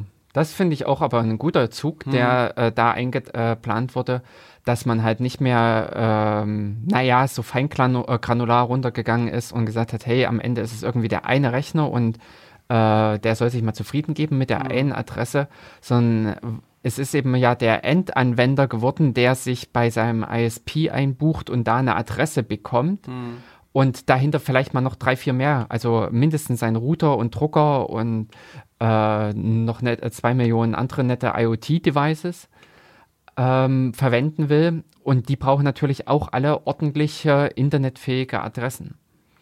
Und das ist, dem hat man da einfach Rechnung getragen. Und deswegen sollte einem der Internetprovider so ein Strich-64-Netzwerk geben oder unter Umständen auch noch mehr. Genau. So dass man zu Hause im Prinzip auch diese, wie viel, 1,8 Trillionen Adressen. Genau, also rund 2 Trillionen Geräte zu Hause betreiben kann. Genau. Ohne da irgendwie in Schwierigkeiten kommen zu müssen oder jemanden fragen zu müssen. Ja. Ja, zur Not fragt man seinen Provider, dass man noch ein weiteres Netz braucht, dann hat man nochmal 2 Trillionen. Ja, genau. Und ich denke, das ist auch durchaus easy. Also das sind ja. Dass da also noch ein anderes Netz zu kriegen ist kein Problem. Naja, das ist die Frage im Prinzip, wie locker und organisiert ist der. Ich glaube, so einen großen Anbieter wie Vodafone oder sowas wird das schon vor Herausforderungen stellen, wenn die plötzlich an einem Anschluss kein /64, sondern /63 rausgeben sollen, weil sie dann wieder Sondereinträge und irgendwas machen müssten. Aber grundsätzlich ist es nicht abwegig. Ich glaube, hier im Rahmen des, wo ich mein Surfer habe, bei Netcup, ich glaube, die geben in /48 raus. Genau. Also das ist eigentlich relativ häufig, dass das gemacht wird. Das ist dann so diese gängige Größe. Das heißt, ich kann exorbitant viele Adressen schon alleine für meinen Rechner, für diese eine virtuelle Maschine vergeben. Ja, und es ist, ich kann mich erinnern, die Bundeswehr, die hat also auch schon vor einiger Zeit sich mit IPv6 beschäftigt. Und die hatte 2009 mal gesagt, sie hätten gerne ein größeres Netzwerk. Und die haben damals bei der RIPE, also bei dieser Adressregistrierungsbehörde oder wie man das nennen will, gesagt, sie hätten gerne ein /32-Netzwerk. Das heißt sozusagen, also die ersten 32 Stellen sind fest und die letzten 96 können sie dann frei benutzen, und das heißt, es ist eine also mehrere Quadrilliarden Adressen, die sie sozusagen benutzen könnten, oder also rund 8 mal 10 hoch 28 Adressen, die sie frei vergeben können. Also das ist durchaus auch eine Hausnummer. Ja. Das haben wir damals auch viele gestaunt und geschluckt, als sie da gesagt haben, hier, wir haben den Bedarf. Und ich weiß auch gar nicht, ob sie das gekriegt haben. Aber das ist halt im Moment, glaube ich, an der Stelle auch so eine bisschen Goldgräberstimmung, und jeder nimmt sich, also es gibt viel zu vergeben, viel zu verschenken, und dementsprechend greift doch jeder groß zu.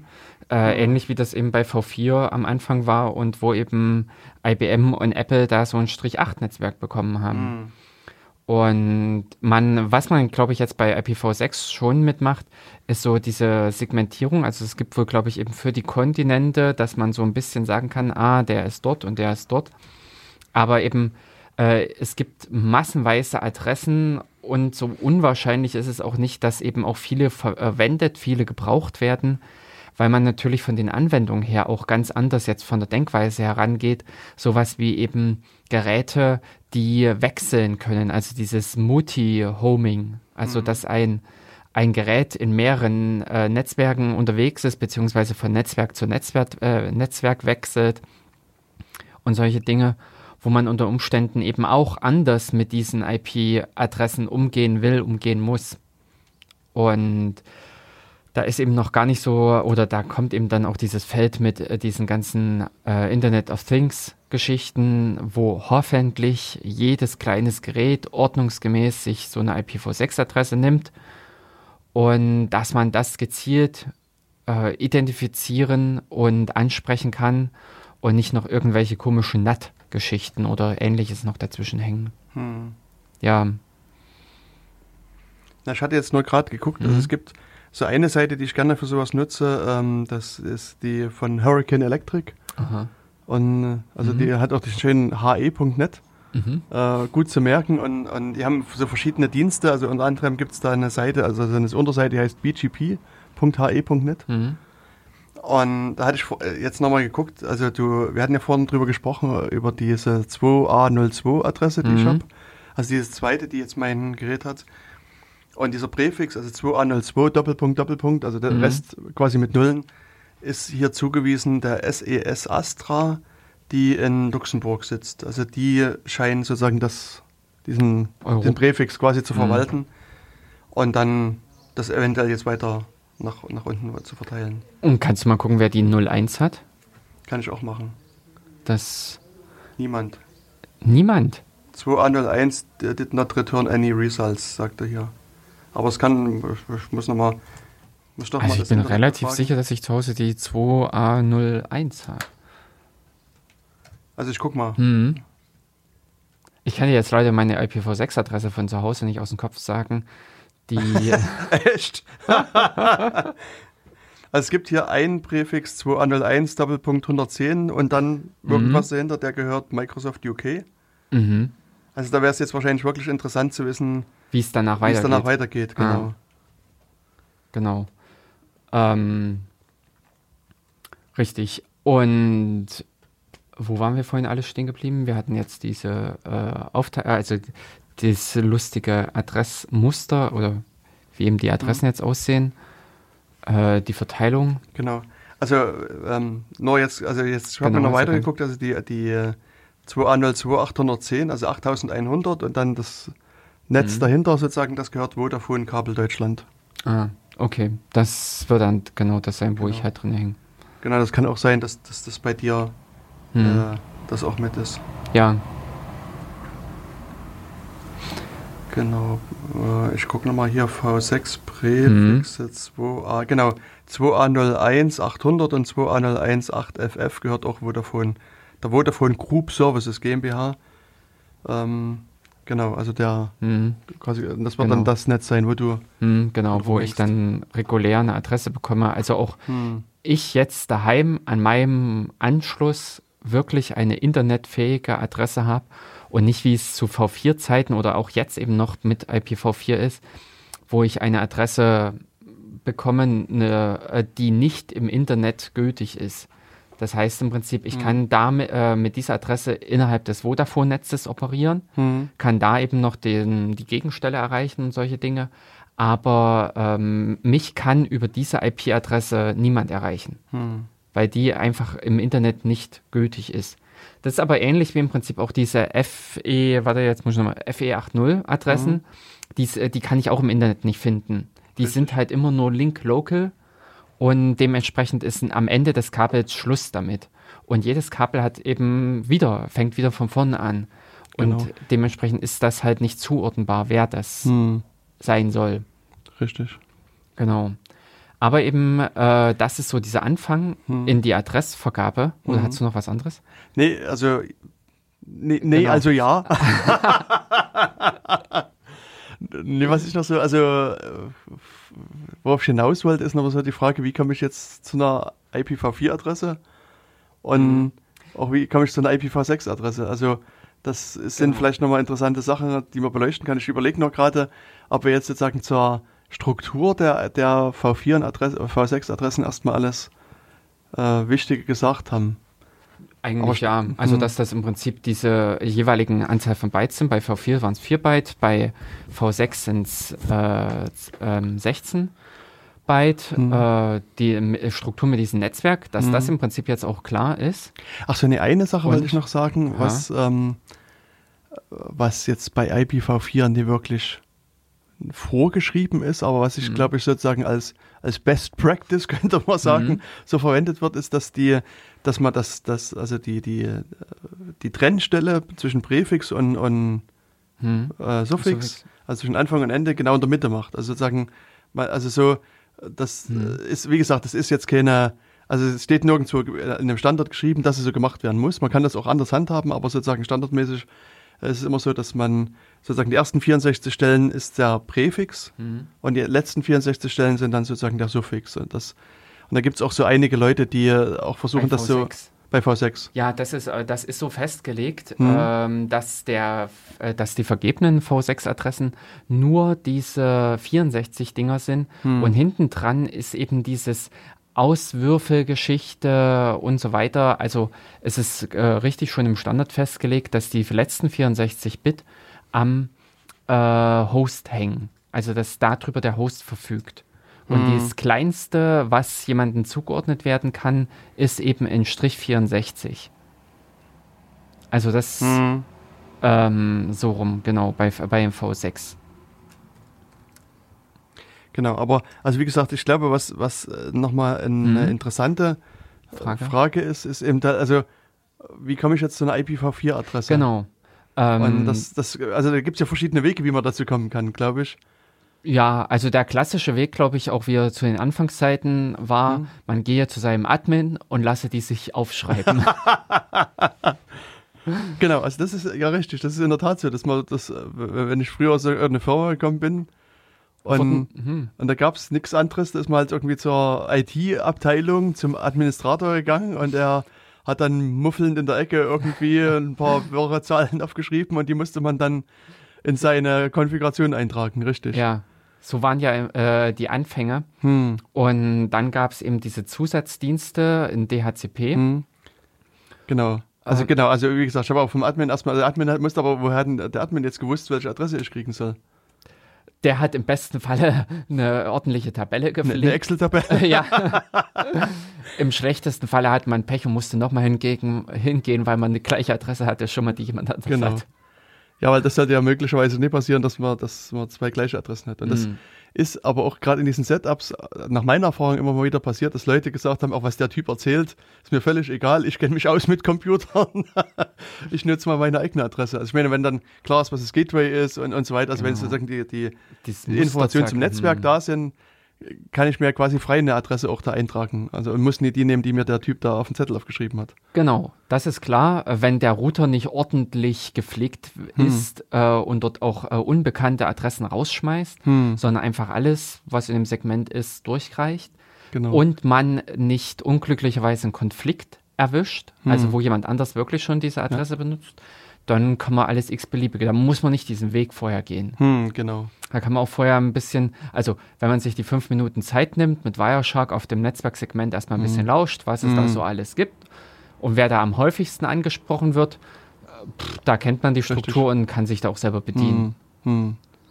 Richtig. Genau.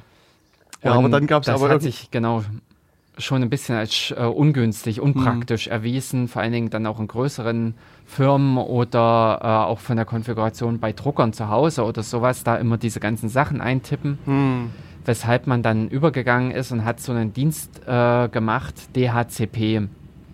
Oder es gab auch vorher schon so einen Dienst BootP. BootP oder? Ja, BootP. BootP, dieser Microsoft... Ding. Also ist es nicht von Microsoft gekommen? Kann sein. Also irgendwie, also ein recht primitives DHCP war das, also so Vorgänger, über den man sich eine Adresse besorgen konnte. Genau. Praktisch war das auch kein Hexenwerk, sondern dafür hat man nur diesen Mechanismus genutzt, ich spreche alle Rechner an und hat dann eben genau auf dieser Broadcast-Adresse mal kurzerhand ins Netzwerk alle Rechner angesprochen und hat versucht, dort einen gezielten Dienst zu erreichen, eben diesen BootP-Dienst beziehungsweise diesen DHCP-Dienst. und hat bei dem sich hat sich im Prinzip bei dem gemeldet, hier, ich bin neu, ich bräuchte mal was. Mhm. Und der wiederum hat bei sich in der Tabelle nachgeguckt und hat entweder Freiadressen vergeben können oder es war auch die Möglichkeit, statische Zuordnung zu machen, ja, und sagen konnte, wenn einer mit der MAC-Adresse kommt, dann gib ihm das und das. Mhm. Und dann hat der im Prinzip geantwortet, ey, hier, du kannst die Adresse verwenden, und am besten hat er noch ein paar Zusatzinformationen mitgeliefert. Mhm. Bei MAC-Adresse, das ist halt so ein Begriff, der irgendwie verschiedene Bedeutungen hat. Und echt? Ja. Okay. Na, ich bin vor kurzem in einer Diskussion mit jemand anderen drüber gestolpert, da ging es auch um Macs, in dem Fall, also MAC. Genau. Und also im einfachsten Fall denkt man an einen Mac, an sozusagen einen Computer mit dem angebissenen Apfel. Also das ist sozusagen die erste. Ja, in dem Fall war halt die Frage, was bedeutet ein Mac? Also da war sozusagen, ich glaube, die erste Situation von der anderen Seite, dass das eine MAC-Adresse ist, aber das passte zur Aussage. Und es gibt also diese sogenannten Message Authentication Codes, die in der Kryptographie eine Rolle spielen, wo es auch diesen H-MAC gibt, also diesen H-MAC quasi, den man vielleicht schon mal gehört hat. Und da hat das natürlich eine ganz andere Bedeutung als die Media Access Control. Ja, da, genau. Also diese Adresse, die sozusagen mein Hardware-Gerät hat. Hm. Genau. Das ist eben das Internet und Schichten.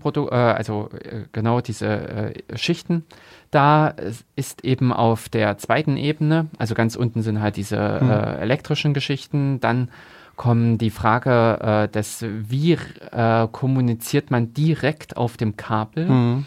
Und da wird meist Ethernet gesprochen, es gibt aber auch noch andere Protokolle. Aber für dieses Ethernet-Protokoll gibt es eben genau diese MAC-Adresse, die hat irgendwie eine unrunde Stellenanzahl. Also die 48, hat mehr. 40 würde ich jetzt mal so aus dem Kopf sagen. Ja, das passt. Also nicht 16 und nicht 32, aber auch nicht 64. Genau. Also und diese Adresse, dafür gibt es, was ich vorhin eben erzählt hatte, da gibt es auch diese Vergabestelle, bei der man sich diese Segmente, diese Bereiche besorgen kann. Mhm. Und eigentlich sollte es so sein, dass jedes Gerät, was verkauft wird, eine feste MAC-Adresse drin hat. Also dass das, wenn es irgendwie kommunizieren will, ordnungsgemäß arbeiten kann, ohne eben mit einem anderen Gerät in Konflikt zu stehen. So. Mhm. Das ist auch nicht immer so, und auch diese MAC-Adresse ist änderbar. Das ist, die war, glaube ich, in den frühen Zeiten mal wirklich fest eingebrannt, aber irgendwann ist die dann nämlich auch änderbar geworden, dass die praktisch auch nur als Software hinterlegt war und man da auch seine passende MAC-Adresse wählen konnte, um in Netzwerke hineinzukommen. Und mit dieser MAC-Adresse geht ein Gerät auf Sendung innerhalb eines Ethernet-Netzwerks, packt in seine Nutzdaten dort die IP-Daten rein und schreibt da, weil es eben noch keine IP-Adresse richtig hat, erstmal solche Blindadressen rein wie 00000 beziehungsweise eben diese Broadcast-Adresse 255, 255, 255, 255 und spricht einfach mal alle an. Und im Idealfall reagiert ein DHCP-Dienst, im ungünstigen Fall mehrere. Wenn die sich da nicht ordnungsgemäß hintenrum synchronisieren, dann kommt da ein bisschen Kauderwelsch raus. Also das habe ich auch hier an der Uni erlebt. Aber im Idealfall kommt da eine eindeutige Antwort zurück, die da eben lautet, das und das ist die Adresse, die du hier verwenden kannst. Aber ich meine, das ist auch so ein schönes Spiel für Angreifer gewesen. Wenn du deinen eigenen DHCP-Server betreibst und die schneller antworten kannst als der andere, dann vergibst du die Adresse und leitest sozusagen eventuell die Kommunikation über deinen Rechner. Und naja, kann man dann halt gucken, was die dann so machen. Also das ist halt dann auch ein interessanter Angriff gewesen. Genau. Gewesen und ist es und ja ist es immer noch. Ja, also je nachdem, wie das Netzwerk aufgesetzt ist. Genau. Das ist das, wo man nämlich auch aufpassen sollte, dass man bei diesen Broadcast-Adressen innerhalb eines Netzwerks auch filtert. Also da, wo im Prinzip das Kabel in der Wand endet, sollte spätestens mal ein Filter sein und nicht irgendwie allen Kram durchlassen. Genau. Damit man eben nicht irgendwie Sachen umbiegen kann. Und eben auf dieser Ebene spielt ja auch noch diese ARP, Address Resolution Protocol, wo im Prinzip genau dieses, wem gehört welche IP-Adresse, wie heißt die MAC-Adresse, diese Ethernet-Adresse zur IP-Adresse, diese Abfrage da laufen kann, wo man nämlich auch mal flott sagen konnte, übrigens, das bin ich. Genau. Und dementsprechend sind dann auch die interessanten IP-Datenpakete bei einem selbst vorbeigekommen und man konnte da mitlesen oder eben auch andere Dinge tun. Ja. Und das war so in gewisser Weise noch eine recht zweigeteilte oder eben auch statische Konfiguration bei IPv4. Und da es aber bei IPv6 so wahnsinnig viele Adressen gibt und man natürlich auch von Anfang an immer wieder dieses Konfigurationsproblem gesehen hat, also dass das heutzutage definitiv nicht mehr statisch oder händisch gemacht werden kann, hat man sich eben diesen schönen Mechanismus ausgedacht, dass man gesagt hat, hey, auf jedem Netzwerkkabel, jeder Anschluss, den es da gibt, gibt es diese Adresse FE80 und so weiter bis zur 64. Ab da an werden, glaube ich, Nullen aufgefüllt und hinten dran hängt die MAC-Adresse, die eindeutig sein sollte. Also klar, da kann es auch zu Kollisionen kommen, wenn irgendwas wieder dem Standard passiert ist. Aber im Allgemeinen ist das eindeutig und damit ist jedes Gerät erstmal einsatzfähig. Jedes Gerät per se, wenn es sich aktiviert, ist auch schon einsatzfähig für IPv6. Und das macht nämlich IPv6 auch wesentlich schöner gegenüber IPv4, weil man da gar nicht so diese Konfiguration machen muss oder gar nicht erst diesen großen Tanz vollführen muss, um in irgendeiner Form einsatzfähig zu sein. Genau. Aber danach geht es ja im Prinzip noch weiter, denn dabei sein ist nicht alles. Man will ja auch in dem Sinne weiterkommen. Okay.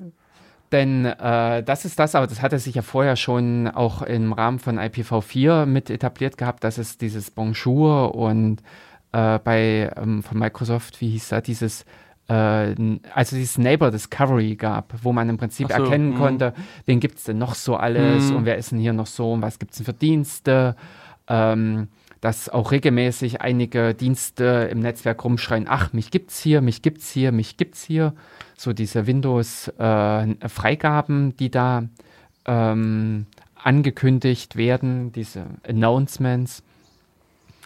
Aber auch Drucker, die sich da regelmäßig melden und sagen, hey, mich gibt's. Und umgekehrt gab es da auch eben solche Protokolle, mit denen man da einfach ins Netzwerk reinschreien konnte und worüber da die entsprechenden Geräte gesagt haben, hey, ich mache dieses und ich habe das und das und solche Sachen. Und das hat man auch ein bisschen bei IPv6 mit eingebaut, dass man 2 solche Spezialadressen vorgesehen hat, über die man mindestens alle Geräte ansprechen kann.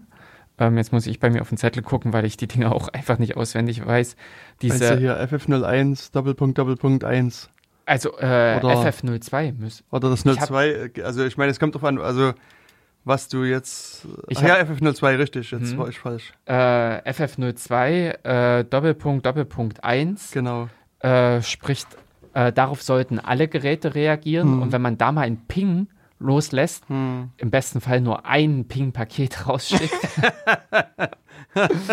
sollten einem alle Geräte antworten, die in diesem Netzwerksegment da sind oder an diesem Netzwerkkabel hängen. Also wir sind da auch wieder so bei so einem Link-Local-Adresse. Ja.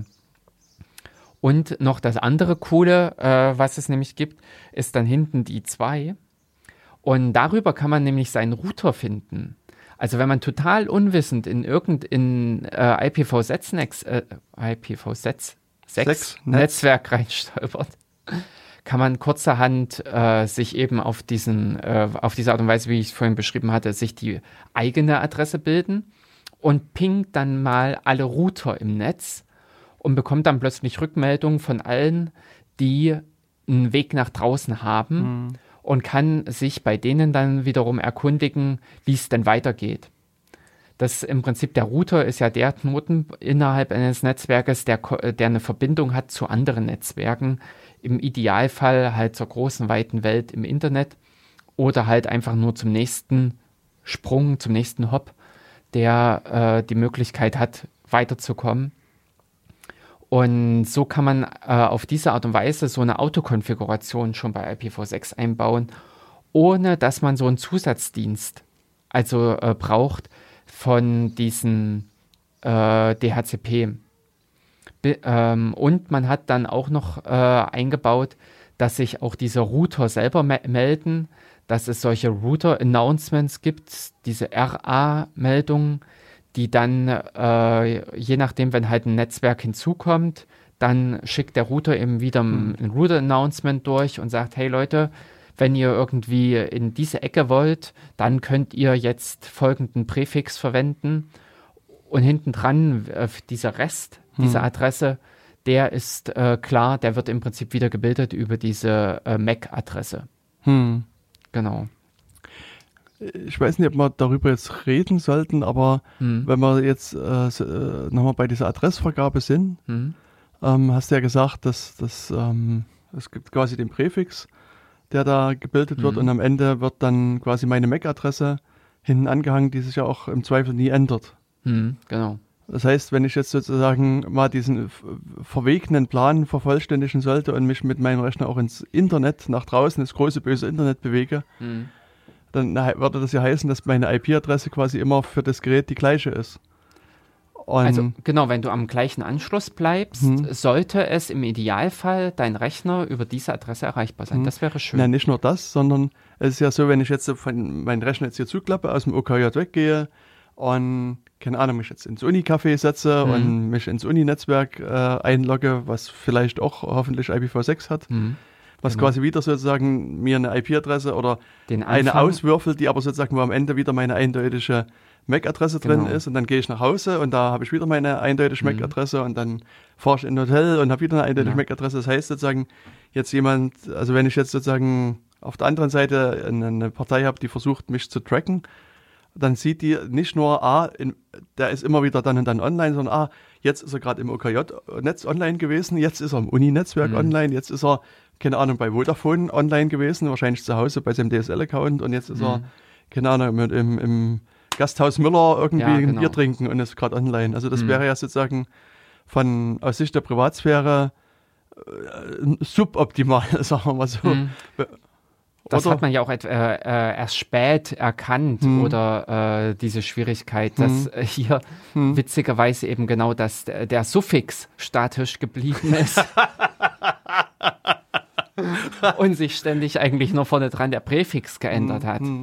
Und wenn man halt regelmäßig mit einem zentralen Dienst, nennen wir ihn doch mal die Google-Suche, kommuniziert, dann kann die Google-Suche relativ gut rauskriegen, wie diese, wo dieser Mensch sich lang bewegt. Und schon alleine nur dadurch, dass man IPv6 verwendet. Das ist halt das Ärgerliche daran gewesen.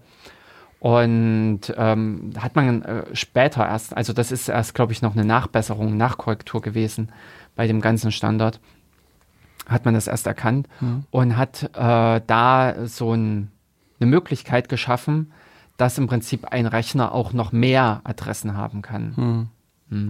Genau, also diese sogenannten Privacy Extensions, wenn ich das richtig erinnere. Also gibt es sozusagen diese IPv6 Privacy Extensions, und also wo dann am Ende doch sozusagen der Suffix doch wieder ein bisschen mehr gewürfelt wird. Also ich habe jetzt im Vorfeld gar nicht geguckt, wie Linux das eigentlich macht. Also es gibt so Kernel-Parameter, wo du sagen kannst, hier bitte mal Privacy-Extensions anschalten. Genau. Und wenn ich es richtig in Erinnerung habe, ist es bei Windows so, dass die irgendwie jede Stunde mal ihre Würfel rauspacken, groß würfeln und dann dir eine neue Adresse unterjubeln. Also wie gesagt, ich müsste noch mal gucken, ich würde es dann auch in die Links mit reinpacken. Also dass man auch nochmal nachlesen kann, wie es bei Linux standardmäßig ist. Und dann kannst du jetzt auch nicht sagen. Dann hast du halt sozusagen immer wieder eine neue Adresse, die also so auch nach außen hin erstmal eine andere Adresse ist. Und, und da wollte ich eigentlich nochmal drauf hinaus, weil im schlimmsten Fall, also wenn ich jetzt sozusagen mein Rechner jetzt schon wochenlang hier stehen würde im OKJ und ich nur noch den nutze, um mal irgendwie, keine Ahnung, mich mal per SSH auf den Rechner einzuloggen oder mal irgendwie Downloads oder vielleicht die Webseite hier betreiben würde, und dann kann es halt sein, dass durch dieses Raus, also sagen wir, grundsätzlich ist es so, dass die bestehenden Adressen werden nie gecancelt. Also sozusagen, wenn ich jetzt über meine IPv6-Adresse eine SSH-Verbindung laufen habe, dann bleibt die halt natürlich bestehen. Ich meine, das wäre auch blöd. Ja, wenn man jetzt sagt, jede Stunde. Tschüss, weg mit dir. Also die bleibt bestehen, aber sozusagen der Kernel markiert dann, sozusagen macht einen Fleck an die Verbindung dran und sagt, für neue Verbindung darf die nicht mehr verwendet werden. Und dann wird halt die neue gewürfelt, wird die neue benutzt und so weiter und so weiter. Und dann kann es halt sein, wenn du so einen Rechner hast, der irgendwie lange, also auch langzeitig Verbindung hat, der hat auf immer 5, 6 IPv6-Adressen, die dann eben alle gleich aussehen mit so 4, 0, also in meinem Beispiel jetzt, so 4 und 2, und dann ist hinten irgendwie der Suffix ein bisschen anders, aber das ist durchaus was, wo man unter Umständen stolpert, wenn man diese Privacy-Extensions eingeschaltet hat, dass man auf einmal von das 2 Adressen auf 10 kommt oder so. Also das ist dann auch nochmal ein interessantes Feature. Ich meine, sobald die Verbindungen abgebaut sind, wird die Adresse weggeschmissen und dann ist es wieder in Ordnung. Aber es kann halt manchmal passieren, dass man irgendwie mehrere IP-Adressen an einem Gerät hat und sich vielleicht wundert, woher die kommen. Und das ist aber auch quasi ein Feature und kein Bug. Ja. Also, genau. Es gibt ja die Fachbegriffe der Informatik und demnach ist es ist ein Feature, alles das, was man abschalten kann. Ansonsten ist es ein Bug. Ja. Also ja, und das ist also sozusagen eben in dieser Diskussion, in dieser Überlegung mit rausgekommen, weil man gesagt hat, Mensch, man macht das Tracking ja eigentlich noch einfacher, weil du eben sozusagen jetzt nach der MAC-Adresse guckst und genau. Ja, und was ich halt sozusagen bei mir noch mitmache, ich habe so ein nettes Programm, das heißt Mac Changer. Und das quasi immer, wenn das Interface runter und wieder hochgefahren wird, wird auch sozusagen die ID-MAC-Adresse geändert. Und ja, das Witzige ist, also man kann sozusagen eine vollständig randomisierte Adresse angeben, was natürlich von außen wiederum unter Umständen dich erkennbar vielleicht macht. Also nur in dem Sinne, dass man weiß, okay, das ist keine echte MAC-Adresse, weil dieser OOI, diese Kennung da, die jemand sich vorher festgelegt hat, die unter Umständen nicht vergeben ist. Also du siehst dann halt, wenn die komplett zufällig gewürfelt ist, könnte es sein, dass du sagst, ich komme von einer Organisation, die es gar nicht gibt. Genau, und deswegen kannst du hier auch, also es gibt so eine Datenbank dahinter, und kannst dem MacChanger sagen, bitte würfel mir eine MAC-Adresse aus, aber aus einem bestehenden Pool sozusagen von OEIs. Also wenn du einen Mac-Laptop, also einen Apple-Laptop hast, dann lässt du im Prinzip auch einen verwenden, die aus dem Apple-Bereich kommt. Ja, genau. Und es gibt auch, ich weiß gar nicht, ich glaube, bilde mir ein, dass die Android-Geräte auch standardmäßig so ab Android, keine Ahnung, irgendeiner Major-Version ist das auch standardmäßig angeschaltet haben. Also ich hatte mal sowas gelesen, aber keine Ahnung, ob das wirklich gemacht wird und wie es sich auswirkt. Ja, also grundsätzlich für den Endanwender ist es sinnvoll und notwendig. Auf der anderen Seite eben für einen Surfer, der hat halt seine feste Adresse und der bleibt. Also das da wäre sinnlos, Privacy-Extensions anzumachen. So, übrigens habe jeder eine neue Stunde eine neue Adresse. Ja. Wobei, dann haben vielleicht so Dienste wie DynDNS wieder neuen Aufschwung. Ja, ist gut möglich. Ja, jedenfalls hinten dran, also das ist das, bei IPv6 sollte man sich nicht die Adresse aufschreiben, weil das schon zu lange dauert und unter Umständen, wenn man fertig ist, hat die Adresse sich schon wieder geändert. Es ist einfach da gängig, dass sich das ständig irgendwie wechselt. Aber eben auch dadurch halt die Möglichkeit, durch dass so viele Adressen an dem lokalen Strang verfügbar sind, an dem lokalen Netzwerksegment, ist es eben auch, dass diese Adressen ganz gut dadurch, oder dass dieses Zusammenspiel dadurch der Rechner halt erleichtert wird. Richtig. Ja. Genau. So. Jetzt, ich sag mal, wenn ich so an meine, also ich versuche immer noch ein bisschen an meine IPv4-Welt zu denken, die bin ich ja schon gewohnt und die funktioniert also die so schön seit Hunderten von Jahren. Jetzt habe ich ja quasi meinen Home DSL-Router zu Hause, der weiterhin NAT macht. Und macht er jetzt auch, gibt's NAT V6? Kann ich jetzt NAT V6 einschalten? Ich glaube, da gibt es auch irgendwelche solche Vorstöße. Ja. Grundsätzlich ist das ja kein Ding. Also wenn man sich noch mal überlegt, was das NAT beim V4 gemacht hat, das kann man auch 1 zu 1 übertragen. Ich musste nur jetzt lachen, weil man hätte eigentlich jetzt Jörgs Augen, also Gesichtsausdruck fotografieren müssen. Und ich glaube, auch wenn ihr zu irgendwelchen Netzwerker-Treffen geht und dort nachfragt, wie man den NAT V6 machen kann, dann könnte es sein, dass die auch gleich irgendwie Mistkabeln und so weiter auspacken. Ja, also dieses ganze NAT-Zeug ist hoffentlich auch mit diesem ganzen Verschlüsselungskram langsam mal tot. Denn vielfach beruhte dieses ganze NAT auch darauf, dass man in die Pakete gezielt mit reingucken konnte und sagen konnte, okay, das ist jetzt immer noch diese Verbindung, es geht noch um den Inhalt, dann können wir das dem und dem zuordnen oder sowas. Im Extremfall war ja FTP so ein Protokoll, wo innerhalb der einen Verbindung ausgehandelt wurde, wie man sich dann mit der zweiten Verbindung dann kommuniziert, wo dann eben auch dieser Router, der das NAT übernommen hat, in die Pakete reingucken musste und entsprechend die Pakete verändern musste, damit dieser ganze Kram funktioniert. IAC war, glaube ich, auch noch so ein Protokoll, wo speziell die NAT-Unterstützung auf dem Router aktiviert werden musste. Und da gab es noch ein paar mehr. Und diese ganzen Schwierigkeiten, das will man nicht wieder von vorne anfangen. Bis dahin wäre es einfach auch wünschenswert, dass sich wirklich die Endgeräte erreichen können. Also NAT ist ja wirklich die Grenze gewesen, an der es nicht weiterging, an der wirklich die Internetprovider Schluss machen konnten. Und da war kein Weiterkommen. Also wenn ich das Ding gepinkt habe, dann war mitnichten, dass ich irgendwie weiterkam an den Rechner. Beziehungsweise mussten mit speziellen Regeln eingerichtet werden, wenn der Port angefragt wird, dann leitet das an den Rechner weiter und der Port bitte rüber zu dem anderen. Sogenanntes Port-Forwarding. Ja.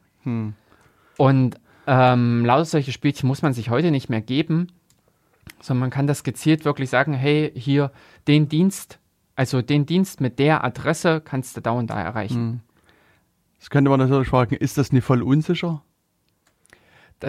Unsicher für was? Also wenn man erreichbar sein möchte, dann sollte man eben auch erreichbar sein. Ja, ja.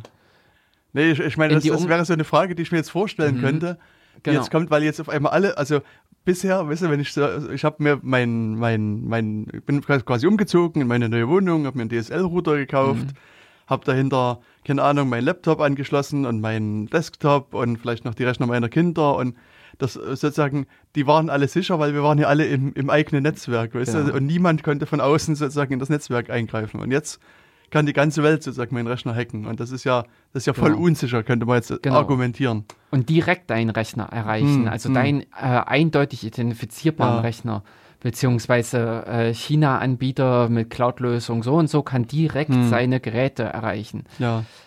Ja und nein, also die NAT war eben ein natürlicher Filter, also so ein Ding, was ungewollt nebenbei halt auch gefiltert hat, aber es gibt weiterhin bei IPv6 einen Filter, also man kann auch immer noch an dieser Grenze des Routers blockieren. Ja, das ist zum einen das und zum anderen, also ich meine, ich glaube sozusagen der naive Blick mal auf die Rechner, die so gehackt werden, also die Consumer-Rechner, die alle... in NATs waren, zeigt schon, dass diese Annahme grundsätzlich schon falsch ist, dass das NAT irgendwie sicherer macht. Also, weil es kommt darauf an, woher die Angreifer kommen. Also, die Angreifer sind nur über das Netzwerk jetzt direkt kommen.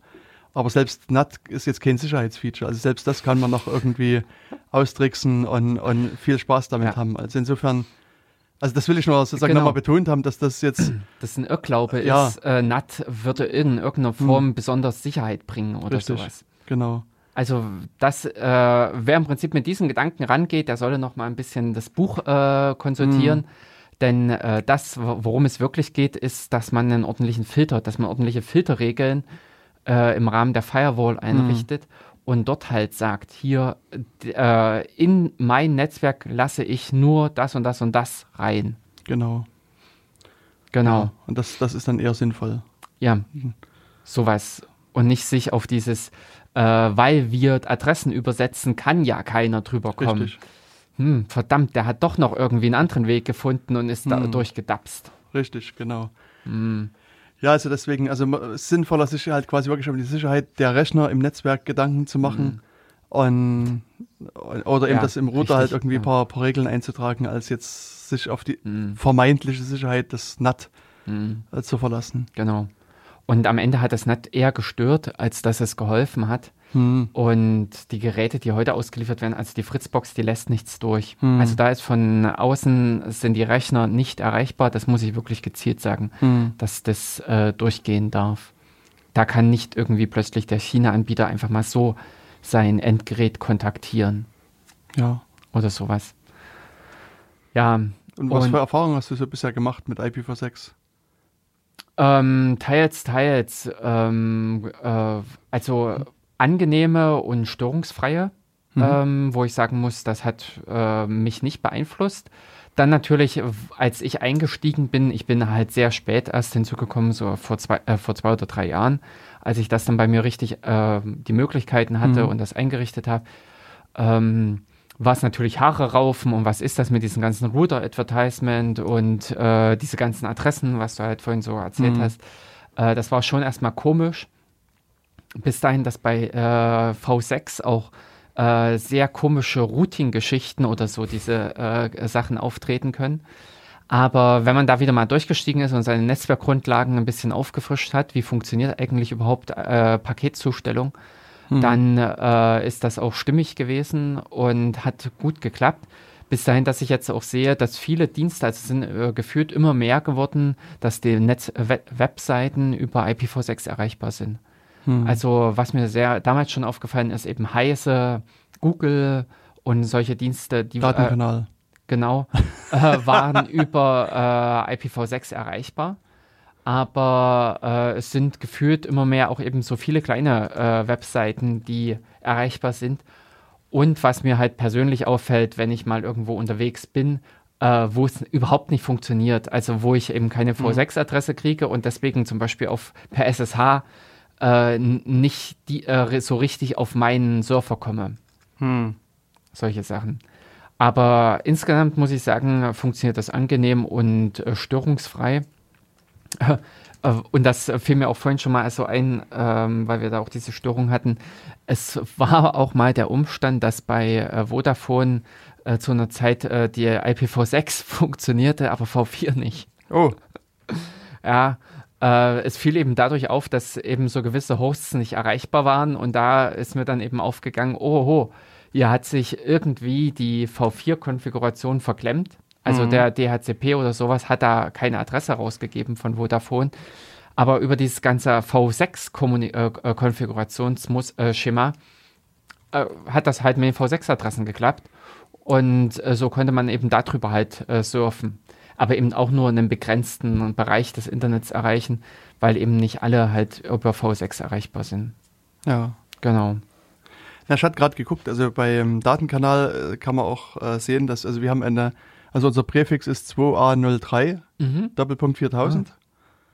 Und ja, wenn man dann guckt, stellt man dann fest, das gehört der Firma Netcup GmbH. Also dann ist es auch easy natürlich rauszufinden. Wie auch bei V4 natürlich, bei welchem Provider wir sind. Also ist halt, also in dem Fall Netcup und gut, das ist an sich kein Hexenwerk, da brauchen wir nur den S fragen. Genau, und richtig. Ja, also und die haben, also standardmäßig bieten die V6 an. Also, also weil ich hatte jetzt vor kurzem einen anderen Server eingerichtet und ich weiß gar nicht, also ich war sozusagen einfach für mich davon ausgegangen, dass V6 funktioniert und irgendwie ging das alles nicht. Ich habe mich gewundert, was das ist und habe aber auch dann gesehen, der hat keine V6-Adresse und ging auch alles nicht. Und dann habe ich ein bisschen rumgesucht und dann in der Dokumentation von dem Provider stand drin, man muss irgendwie enable-v6, also es gibt so einen Befehl eingeben und dann wird es aktiviert. Und dann habe ich also enable V6 eingeben, Rechner neu starten und dann war es da. Okay. Und das, also ich musste noch mal schreiben, warum sie das nicht einfach von vornherein anmachen. Also naja, es ist halt auch so ein Sicherheitsding. Das ist im Prinzip, wer nicht darauf gefasst ist, dass er IPv6 hat und dementsprechend auch seine sämtlichen Dienste über IPv6 konfiguriert. Naja, aber wir sind im Jahr 2020. Ja, das ist richtig. Also das sind definitiv auch Leute, die sollten besser diesen Surfer kündigen und wieder daheim erstmal proben und üben. Aber das ist natürlich eben so eine Schwierigkeit, das war auch so in dieser Übergangszeit, dass Dienste plötzlich über V6 erreichbar waren, über V4 war die Firewall dicht gemacht, aber über V6 konnte man problemlos den Dienst erreichen. Ja. Solche Schwierigkeiten waren das. Aber in der heutigen Zeit sollte das einfach keinen mehr überraschen und jeder, der eine Firewall konfiguriert, sollte auch mit dran denken, dass es V6 gibt und dass man auch da entsprechend die Konfiguration hinterlegen muss. aber eben auch es ist ein bisschen aufwendiger geworden im Prinzip von der Verwaltung, von der Organisation her, aber eben auch schöner. Also das, was wir halt jetzt auch noch nicht angesprochen hatten, was diese Möglichkeit ist auf Surferseite, dass man nicht nur mehrere Adressen zur Verfügung hat, sondern sie in dem Sinne auch für jeden Dienst verwenden kann. Früher ist ja auch diese Geschichte gewesen, da kamen im Web dann diese Virtual Hosts auf und dementsprechend hatte man das Problem, dass man eine IP-Adresse angesprochen hat, Port 80, gib mir mal /index und da kam halt irgendwas zurück, weil da einfach hinter dem Ding mehrere Rechner, also virtuelle Domains lagen, mehrere Webseiten verfügbar waren. Hat man ja auch erläutert im Rahmen von diesem HTTP 3, dass bei HTTP 1 dieser Host hinzugekommen war, dass man da gezielt sagen konnte, mit welchen Rechnern man reden wollte und so weiter. Die Probleme waren gelöst, die Probleme kamen wieder mit TLS oder eben SSL damals. Da war es nämlich dann auch so, dass man wissen musste, mit wem soll gesprochen werden. Okay, dann hat man das mit SNI gelöst, mit diesen... Servername Identification. Ah, danke. Das hätte ich jetzt gerade nicht zusammenbekommen. Und mit IPv6 kann man aber sauber jedem Dienst jetzt wiederum seine IPv6-Adresse zuordnen und kann damit ordnungsgemäß auch wirklich eine Adresse ansprechen und braucht nicht mehr diese Sonderverabredungen über eben einen Host-Header oder diesen SNI-Kram, Pre-Handshake. Sondern damit ist klar, wenn es zu der Adresse geht, dann dreht sich es um das. Genau. Und das hat jetzt für mich so ein bisschen noch die Erfahrung gewesen, diesen Mehraufwand, dass ich in meinem Nginx zum Beispiel für jeden Dienst, für jede Webseite, die ich laufen habe, also bei mir ist es ja dieses n.yoso und yoso und dann habe ich noch diverse andere Domains eingerichtet für Matrix zum Beispiel. Dass ich m.yoso. Genau. Dass ich denen eine einzelne Adresse gegeben habe, über die ich dann natürlich entsprechend verwalten muss im Nginx. Aber Herrgott, also wenn das sich dann einmal eingespielt hat, dann läuft das genauso. Ja. Nein, ich habe jetzt gerade nochmal geguckt, also ich hatte gesagt, wir als Bibelfreund, unser Verein, der hat quasi in Netze und unser Präfix, der ist 2a0b.f4c1. Leicht zu merken. Okay. Genau, also das ist unser V6-Präfix und wenn man da reinschaut, also wir haben eine, ich meine, da könnte man auch mal drüber reden, über ASS, also generell über Routing ist eigentlich nochmal ein interessantes Thema, das mal auszutauschen. Also wir sind ein autonomes System. Ja. Also AS60729 ist unsere Nummer und das seht ihr auch, wenn ihr da reinguckt in die Präfixe, dass wir bei dem V6-Netz, das Netz 2a0b.f4c1.2, dann nochmal, also quasi eins in Stück abgeschnitten haben und das haben wir an Digital Courage gegeben und das wird halt von diesem Verein Digital Courage, den der eine oder andere vielleicht kennt, mit verwaltet und die betreiben darüber wahrscheinlich auch einen Tor-Server. Ja, also und das kann man dann halt in dem Fall auch nochmal machen und ich denke da, also was ich schon im Vorfeld gesagt habe, also wir haben jetzt so ein bisschen so, ich sag mal, die Einführung, so eine IPv6-Einführung gemacht, so ein paar Grundbegriffe erläutert, aber also ich glaube, es ist noch so viel Interessantes, was man eigentlich noch mit erzählen könnte, also weil man kann, also jetzt, also auch mit diesem sozusagen, wir verwalten ein Netz und dann kann man sozusagen Router hintereinander stellen und sozusagen jeder Router nimmt sozusagen sich wieder einen Teil des Netzes mit weg. Also das müsste man diese sozusagen technisch... Ja. Genau, das finde ich noch recht interessant. Also es gibt ja auch dieses Stateless Auto Configuration, also S, L, ganz viel A's und C, keine Ahnung, für was das alles steht. Also wo auch der Router, also bisher ist es ja auch so, dass der Router bei IPv4 viel mit Statustabellen, also mit Stati arbeitet und das ist ja bei V6 auch nicht mehr der Fall. Also da sagt der Router hier, das sind diese Netzeigenschaften, kümmere dich um deine Adresse und lass mich in Ruhe. Also und das war's. Ja, genau. Und sowas. Also ich glaube, es gibt so noch ein paar Sachen, die man noch zu V6 mit erzählen könnte. Ich weiß nicht, ob die jetzt zu speziell sind, ob die zu tief gehen, aber also das, was wir jetzt so gemacht haben, war so ein bisschen... leichte Einführung, ein paar erste... Genau, treffen wir uns nächste Woche zur Nächstsendung und erzählen dann. Denn grundsätzlich eben, was mir halt bei dem IPv6 wieder richtig begegnet ist, ist dieses Routing. Also wie komme ich von meinem Ethernet zu dem IP-Router und wie gebe ich dem die Adresse weiter? Weil das früher bei V4 war das so ein bisschen stimmiger oder meist schlüssig. Bei V6 habe ich jetzt eben schon Konfigurationen gesehen, wo ich auch erst überlegt habe, was ist das für ein Schwachfug? Das funktioniert nicht, aber doch. Es funktioniert und doch geht Schwachfug. Ja. Richtig. Genau, aber deswegen, ich hatte im Vorfeld schon zu mir gesagt, ich vermute, die 2 Stunden werden nicht ganz reichen. Und also ich denke, vielleicht können wir uns nochmal zusammenschließen und überlegen mal, was wir noch zu V6 erzählen können. Genau, dann machen wir eine IPv6-Quadrat-Sendung. Richtig, genau. Und da können wir vielleicht noch ein paar interessante Details erläutern und vielleicht auch bei der Adressvergabe und so weiter noch mal ein bisschen was so in die Tiefe gehen. Also es gibt da noch viele interessante Sachen, die man vielleicht erzählen kann. Oder wer im Prinzip heute die Sendung jetzt einfach gehört hat und total interessiert ist, der springe mal auf die Seite datenkanal.org/mx, dann landet ihr bei uns im Chat. Richtig. Und könnt uns nämlich auch eure Fragen hinterlassen. Dann können wir die nämlich auch direkt mal in der nächsten Sendung mit aufgreifen und erzählen oder eure Erlebnisse, eure Erfahrungen mit IPv6. Vielleicht sagt ihr, hey, das ist das hypercoolste und tippste. Wir haben damit das und das jetzt endlich umsetzen können. Oder, keine Ahnung, back to the roots und wir machen jetzt noch ordentlich IPv4 oder sowas. Genau. In diesem Sinne, 2 Stunden sind schon wieder rum. Wir sind vielleicht schon gar nicht mehr auf Sendung. Wissen wir jetzt auch nicht, jedenfalls im Podcast noch zu hören. Genau. Einen schönen Sommer. Bis bald in 4 Wochen. Genau. Tschüss. In dem Sinne. Tschüss.